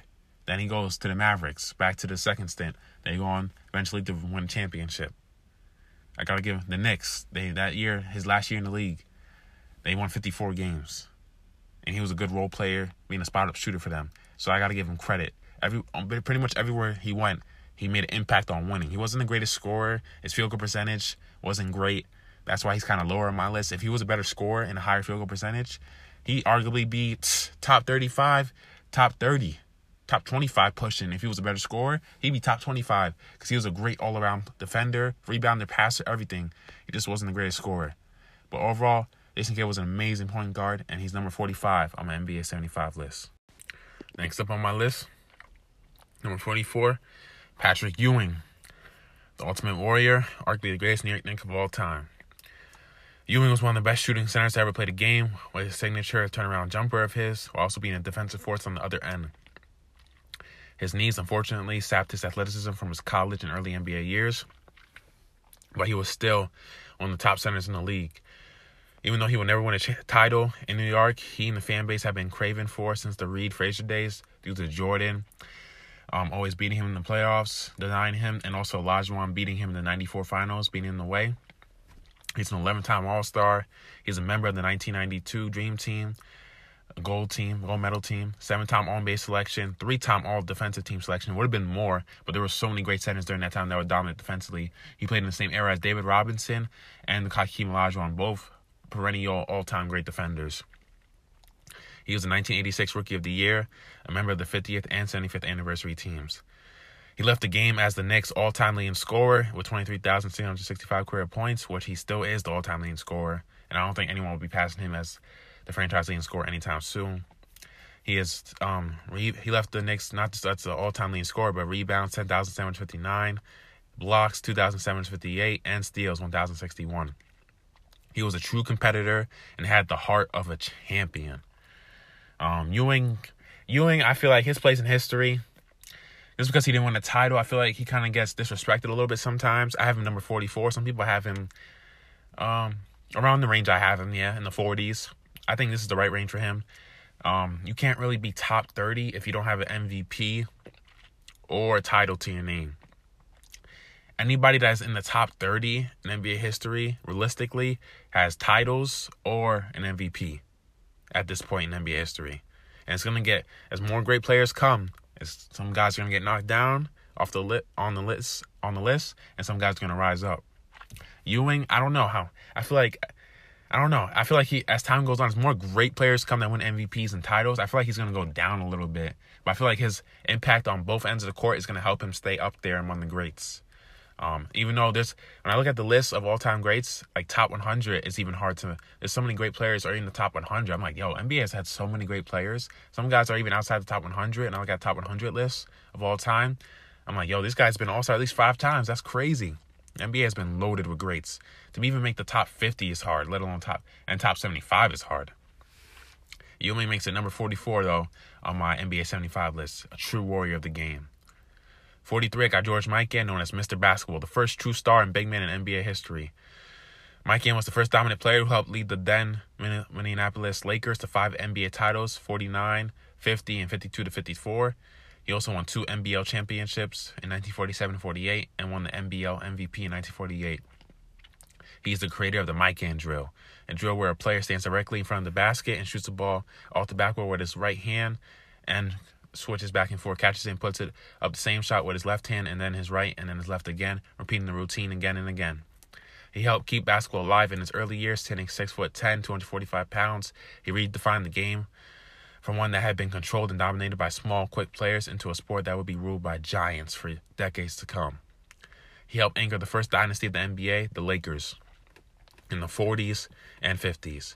He's a four time All Star, an All Star MVP, six time All BAA slash NBA first team, two time All NBL first team, NBL slash NBA scoring leader from 1948 to 51, and led the league in rebounds in 1953. Mikan was a dominating force in the league's infant stages, but one thing's for sure is that if he wasn't the star he was, who knows if the league could have flustered into the global global brand it has become today. He was na- he was named the greatest player of the first half of the 20th century in 1950. Mikan, George Mikan, he's the hardest player I feel like to place because he played in the, the very first years of NBA, just like Paul Arizin and Bob Cousy and stuff like that. The game has changed so much since. Um, he he didn't look didn't look very coordinated or freakishly athletic like the bigs we see today. Maybe he wouldn't even be starting today. But if you give him the training we have today and regimen, the sneakers, stuff like that, I think he could be a solid starting center, all star type center in today's league. You got to be fair to these greats. Greats are great in their era. If it was that easy, everybody would have done it. So I had George Mikan and Mr. Basketball here, the first true star in NBA history and first great big man in NBA history at number 43 on my NBA 75 list. And I have him over Patrick Ewing because he was the best player on all those championship teams he won. He won what five championships, I believe, or four. He was the best player on every single one of those teams. It wasn't even debatable. And they didn't have the MVP award then um, for the NBA, but best believe he would have won at least two, two to three of those awards. At 42 now had Bob McAdoo. He was Kevin Durant before Kevin Durant. He was one of the best scoring and shooting forwards in NBA history. He had one of the best starts to a career ever, garnering Rookie of the Year honors in 1973. He won three consecutive scoring championships from 74 to 76, an MVP award in 1975 where he averaged a whopping 34.5 points per game, 14 rebounds, 2.2 assists, 1.2 steals, and 2.1 blocks per game, all in his first four years. He's one of the best shooting bigs of all time. He won the first of his three scoring titles in only his second year in the NBA. In 73 74, the same year he led the league with a 54% field goal percentage. His star would slowly fade, though, sadly, in the middle of his career due to being on losing teams. But it was reignited in the early 80s during the Magic Johnson led Lakers, where he would win two titles in 82 and 85 and over the 14 seasons. He scored 18,787 points on averaging 22.1 points per game. He was a five time NBA All Star, shooting 50% from the field and 75% from the foul line, scoring in double figures in all but one season of his career. He's also two time All NBA selection. And I'm just going to say this outside NBA, he won two EuroLeague titles in 87 88, a EuroLeague final, four MVP in 88, and it was a top scorer in 1988. He was a true bucket getter. He's severely underrated due to being on losing teams early in his career, but he was one hell of a player on both ends. Dolph Schayes to me was the original stretch four, but um, when it comes to like seeing it closer near the modern era, even though um, Bob McAdoo was the first one like the modern era to show us what it was will come later on, such as seeing guys later on like Dirk Nowitzki, Karl-Anthony Towns, Nikola Jokic, and so forth. He was the he was like the first prototype stretch big. He was six nine about yeah six nine. He was just a lethal force. He was one of the best scorers of all time and gets his rightful place here on my list at number 42. Number 41, I have Clyde Drexler, known as the Glide, for his high fly and jet like explosive swoops toward the basket and ferocious slams on opposing defenders. Drexler was among the be- amongst the best shooting guards of his era, probably second behind Jordan. He was the leader of the Blazers team that made the finals in 1990 and 92, coming up short to Isiah's Pistons in 90 and Jordan's Bulls in 92. He was a member of the 92 Dream gold medal team, and he spent 11 and a half years with the Blazers before eventually getting traded to the Rockets in 95, teaming up with the great Olajuwon and Sam Cassell. The Rockets would go on to win the title that year, beating the Shaq and Penny Hardaway led Young Magic squad in five games, helping Drexler win his first and only NBA title. And it's fitting, too, he won his title in Houston, the college he went to with Olajuwon, where he starred on the Phi, Phi Slamma Jamma teams of the early 80s. He's also a 10 time All Star, five time All NBA selection, and as his number 22 retired by the Rockets and Blazers. He was one of the finest high flyers and all around players in league history. So, y'all probably wondering why do I have Bob McAdoo over Patrick Ewing? He won an MVP. To me, that's very important. And also, three scoring titles. Are you kidding me? Three straight, and that was you were just beginning in the league. Imagine if he had better teams around him, if injuries didn't ruin him. He arguably, even he said it in a in a not too long ago recent Q and A interview. He could have been top ten all time. Yep. If he would have stayed in Buffalo and won like a title or two more added to those Lakers titles, he would have been top ten all time right now. Bob McAdoo changed the game. He was Kevin Durant before Kevin Durant. He was a true unicorn. That's why I have him over Patrick Ewing, over Jason Kidd um, over Kevin McHale. He was just different. Over Paul Pierce, he's better than all those guys to me. Um, you average 34 and a half points per game in a season. Are you kidding me? And he wasn't just an offensive guy who didn't play defense. He averaged two blocks per game as well and gave you a steal over steal per game too. He was a really good defender as well. That's why I have him over guys like Ewing, Pierce, Gary Payton. He was a better offensive player and he was still a really good defender. Um, Clyde Drexler, the only reason I had Clyde Drexler over him, Clyde Drexler was a 10 time All Star, just like I think a little bit more. Yeah, more times than um, Bob McAdoo, and he won a championship. Um, and he was the second best player on that championship team. When Bob McAdoo won his championship, he wasn't the top two option. He was like a third or fourth option. Yeah, probably like a he was a coming off the bench. Um, he had Kareem, Magic, and Worthy. That, but that's why I Clyde Drexler over him because he was the second best player behind Olajuwon on that title team. 40 now have Willis Reed, the captain of the New York Knicks teams in the 60s and 70s. helped lead the Knicks to their two and only NBA titles um, in 1970 1973, capturing both of those finals MVPs. There have been many thrown baskets scored throughout NBA history, but there have been few more renowned um, than two Willis Reed made in the opening minutes of the Game 7 of 1970 finals. Prior to the Game 7 on May 8th, 1970, at 7.30 p.m., Reed, the captain and main force of the multi-talented New York Knicks teams that also featured Frazier and Dave DeBusschere, was apparently sidelined with a severe thigh injury. Um, that was a torn muscle that threatened his team's chances to win the championship. 15 minutes later, he became even more of a legend. Um, and the Knicks were on their way to their first title. He had two key baskets um, that really lift their spirits up in that game. Lifted their spirits up. In the first four games of the finals against the West, the Jerry West, Wilt Chamberlain, and Elgin Baylor led Lakers, he scored 37, 29, 38, and 23 points respectively, while averaging 15 rebounds as well. At 7:34 p.m., Reed was limping onto the court. The crowd went wild, while his teammates' confidence returned with a vengeance. He somehow managed to jump, outjump Wilt Chamberlain on the opening tip and scored the team's first basket on a shot from the top of the key, and then he scored another second basket from 20 feet out. He did not score again as he already lifted the spirits and confidence of his teammates by hitting those two shots. Frazier was and a great example of what Reed did for them as he would go on to have a historic finals performance, finishing with 36 points, 19 assists, and 7 rebounds. But it was Reed who gave his team the extra bolt of energy they needed, being the heart, soul, and backbone on those championship Knicks teams. Besides his titles and finals MVPs, he's also an MVP 1970, uh, seven-time All-Star, All-Star MVP in 1970, five-time All-NBA selection, the 1965 Rookie of the Year, and All Defensive First Team selection. He would have had more if they had the award his whole career. Um, but overall, he was a true leader and a champion, and that's why he's number 40 on my list. The only reason, the only reason Willis Reed I think is underrated when it comes to great centers, they don't really talk about. They only talk about like the same top five centers: Wilt, Russell, Shaq, Kareem, Olajuwon. You don't really hear about Dave Robinson and Willis Reed and Moses Malone anymore. Willis Reed only played 10 years. That really hurt his like all-time ranking and his career totals. That's why I think he's lower. If he would have had like five more years and more stats to his career totals, maybe another title to his name, and if he could have stayed healthier longer, maybe another MVP, he easily could have been top 25 of all time. He was great on both ends of the court, and if they would have had all defensive team selections his whole career, he would have had those to his name too. But he still gets his rightful place on my list at number 40.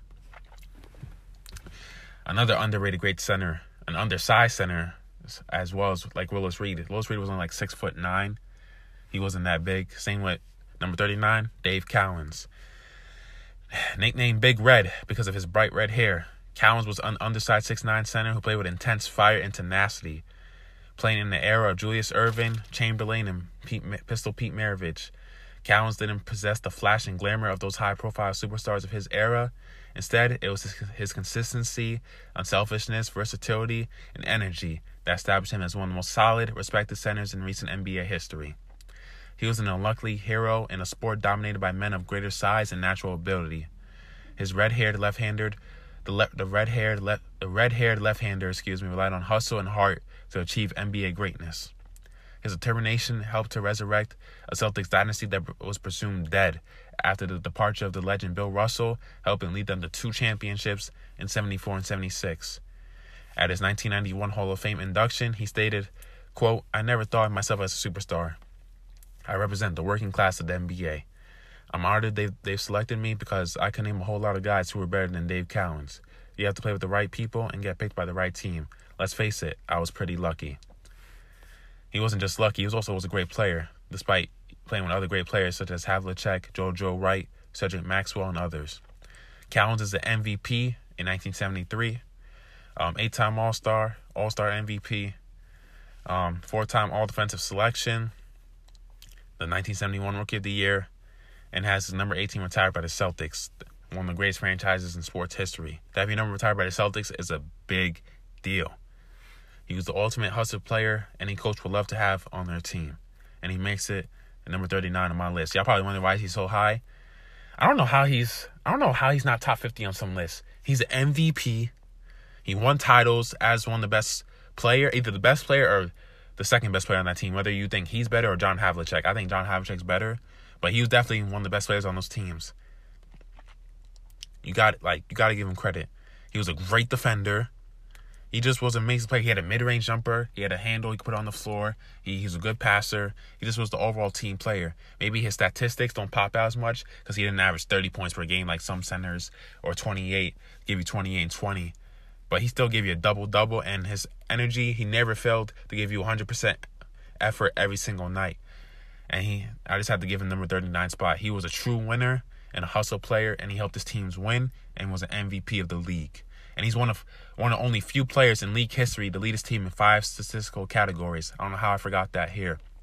The only other players to ever do that are him, Scottie Pippen, um, LeBron James, and I think Giannis Antetokounmpo. I think those are the only four play and Kevin Garnett, the only five players in league history to lead their respective teams in five statistical categories. So shout out to you, Dave Cowens, one of the greatest to ever do it. Number 38, I got Elvin Hayes. One of the most talented, durable, and productive players in league history, the Big E. Hayes was used his signature turnaround jumper and aggressive defense to secure, secure his place amongst the greats of the game. He was an all star for each of his first 12 years, scoring 27,313 career points, 11th all time in league history, and grabbed 16,279 rebounds, which is good for fourth all time in NBA history. He was immensely popular with fans. They appreciated his dominating style of play as well as his persona off the court um, but he was less endearing to coaches and teammates. Um, critics felt he had an attitude problem that sometimes short circuited the teams he played for and probably prevented the Bullets from repeating. But he formed a front court nightmare where his teammate Wes Unseld, ultimately making three finals appearances, capturing the 1978 title in seven games over the Supersonics, the only championship in Washington's franchise history. During that 78 run, Hayes averaged 28.1 points, and 12.1 rebounds per game in 21 playoff games and set an NBA Finals record for most offensive rebounds in a game with 11 in a May 27, 1979 game against the Supersonics. He's an NBA champion, um, 12-time All-Star, six-time All-NBA selection, two-time All-Defensive selection. Would have had more if they had the award longer. Um, led the league in score in 1969. Um, and led the league in rebounds twice, 1970-74 He's one of the most underrated greats and forwards in league history who was a lethal scorer, strong rebounder, and disciplined defender. And he makes it number 38 on my list. Um, Hayes could have been higher if he had MVP to his name. And if he had, like, when did he come into the league? I forgot. I really forgot when he came into the league, but I forgot if he had more all defensive team selections too. It depends on when he came to the league, but and if he had more titles. If he had another championship to his name, he probably would be from number 38 on my list to probably probably top 30. Yeah, probably top 30. But he still makes it rightfully here at number 38 on my NBA 75 list. Another current player in today's league, number 37, Brodie Russell Westbrook, known as Brodie and Mr. Triple Double. Westbrook is the most athletic point guard in NBA history, ladies and gentlemen and he's one of the most polarizing figures to ever step foot on NBA court. One of the most uh, among the most scrutinized players in history due to his unapologetic attitude and always going 110%, sometimes forcing the issue offensively, which has led to inefficiency and high volume and turnovers. He didn't have a great showing in his one and only finals appearance finals appearance thus far in his career in 2012 with the Thunder, along with KD and Harden. Even Magic Johnson said, quote, that was the worst point guard in the championship finals I've seen. Despite all the criticism, he and KD formed one of the most feared du- duos in the league until KD's departure in 2016. They will sadly never reach the finals again together as a duo, with the closest being in 2016 in the conference finals against the Warriors, where the Thunder blew a 3 1 lead. Durant will join the Warriors, and it will be the Westbrook solo show in 2016 17, where he will go on to win MVP, averaging triple double for a season, where he averaged 31.6 points, 10.7 rebounds, and 10.4 assists per game the first since Oscar Robertson to average triple double in a season. He has the most triple doubles of all time with 184. When I at the time when I wrote this article, I don't know if he has more since. Um, wherever he, he has gotten since that time. I've released this article on November 11th. Um, with LeBron being the closest active player with 99. He's the next closest. That's crazy. Westbrook holds records for most triple doubles in a season 42, most consecutive triple doubles with 11. How you get 11 straight triple doubles? That's insane. He's the only player to average a triple double for three consecutive seasons, and he has done it four times in his career overall. He's also the only player to ever win the scoring title, MVP award, and average triple double in the same season. And the first player in NBA history with multiple 20 rebound, 20 assist career games. He's a nine time All Star, two time All Star MVP in 2015 and 16. He won the MVP in 2017. He's a nine time All NBA selection, led the league in scoring twice in 2015 and 2017, and he's led the league in assists three times in 2018, 19, and 2021. The list of records Westbrook owns is a laundry list, but the one thing he has yet to capture is an NBA title. He has been on three teams since he was traded from the Thunder, Houston Rockets, Washington Wizards, and now the LA Lakers.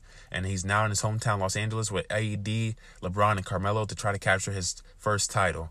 Capturing a title to me would do wonders for his legacy and hush many of the naysayers, naysayers such as Skip Bayless.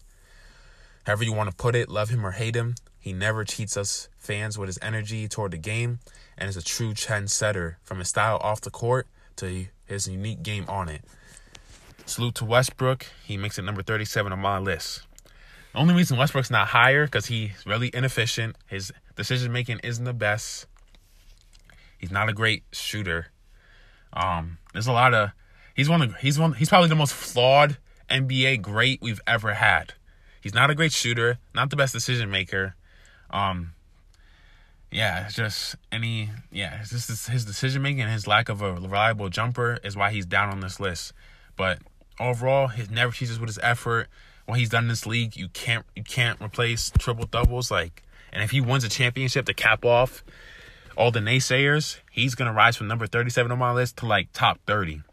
That title will do wonders for his legacy, especially if he's a big part of why the Lakers win. If he's like a top three option with AD and LeBron, if he wins a title, it's gonna help his legacy tremendously. So I have Westbrook number 37 on my NBA 75 list. Number 36 now, I have Steve Nash, the wizard behind the famous Mike D'Antoni seven seconds or less offense in the mid 2000s to early 2010s. He formed a lethal pick and roll duo with Amar'e Stoudemire that was virtually unguardable. He first came into the league in 1996 as an unheralded, unathletic guard from Santa Clara as the 15th overall pick in the famous 96 NBA draft by the Phoenix Suns. He struggled his first few seasons in the league trying to adjust to the speed and athleticism of the players, but he seemed to find his stride and niche once he was traded to the Mavericks, where he joined fellow legend Dirk Nowitzki. They both struggled to adjust to the league their first few years, but have eventually become an advanced offensive dynamo, forming a devastating pick and pop, with both being able to shoot the ball exceptionally well. They're among the greatest shooters of all time, and those are two guys in the 50 40 90 club. He would eventually get traded to the Suns, where he would have the best years of his career, including winning back to back MVPs in 05 and 06. Controversial MVP, especially the second one. The first one he deserved. He turned around the Sonics team that won just 29 games the year before and led them to the best record in the NBA with a 62 20 record in 2005. He was an efficient shooter from all over the court a wizard passer, master of controlling the pace of a game, and he was a tremendous teammate and leader of galvanizing his troops. He helped lead the Suns to four conference finals appearances, but unfortunately never reached NBA finals due to having to deal with the Duncan Spurs and Kobe Lakers being in the way of him reaching the biggest stage. He's one of the 12 players in league history to win back to back MVPs. Um, with Russell, Wilt, um, Kareem, Bird, Moses, Magic, Jordan, Duncan, LeBron, Stephen, and Giannis being the other recipients to have won back to back MVPs. Um, he's a four time member of the exclusive 50 40 90 club, like I stated before, the most seasons ever in the 50 40 90 club. And he's among the best free throw shooters of all time, being a career 90% free throw shooter. I think only Steve Nash is above, I mean, Steve Nash, Stephen Curry is above him, and maybe Mark Price, I think. Aside from his MVPs, he's an eight time All Star, seven time All NBA selection, five time assist leader from 05 to 07, 2010, and 2011. He was never able to obtain that elusive ring that all players strive for, but he was able to revolutionize the game of basketball and go down as a kid from Canada who would wound up becoming one of the greatest NBA players of all time, helping to inspire future Canadians such as Andrew Wiggins, Tristan Thompson, and so on to play in the NBA and make the NBA. He was a revolutionary of the game. And without Steve Nash and that Suns team changing the game of basketball, I don't think we have the era of basketball we've been seeing for the last like seven, eight years now with the three point revolution with Steph Curry and them. Um, Steve Nash was like the originator of that. He was like the Steph Curry before Steph Curry. He didn't shoot as much as Steph Curry. If he did, he probably would have been. I don't know if he would have been as great of a shooter as Steph Curry, but he could really shoot that ball. He was like Steph Curry if Steph Curry was on restrictions from shooting. Steve Nash didn't have the green light like that. He didn't shoot as much as Steph Curry, and if he did, he'd be among the all-time leaders in three point three pointers made. He was that elite at shooting the ball and very efficient. That's the reason I have him over Westbrook because he has two MVPs. He and he was just a better decision maker with the ball. He didn't make knucklehead decisions, doing erratic passes. He was way more efficient. He could shoot the ball better. He was more reliable from the free throw line, from three point range, and in clutch decision making time. That's why I think Steve Nash is a greater all time point guard and player than Russell Westbrook. People might get used to the flashiness. Oh, Russell Westbrook's more athletic and stuff. Nah, Steve Nash is the better player and point guard. Better playmaker, even though Westbrook's a good playmaker. Steve Nash is one of the great. Steve Nash is a top five passer of all time, ladies and gentlemen. And he, he needs to get his respect here. He's now coaching the Brooklyn Nets, trying to get them to a championship, something he he didn't get as a player. But he rightfully gets his spot here as number 36 on my all time NBA 75 greatest players of all time. Well, ladies and gentlemen, that's going to do it for part one of my NBA 75 episode series. Um, but I hope you guys enjoyed this episode where I really broke down some of the greatest players of all time. And I hope you guys stay tuned for part two where I'm getting to even the rest of the players on my list as we get into higher and higher of the rankings of where I rank some of these all time greats.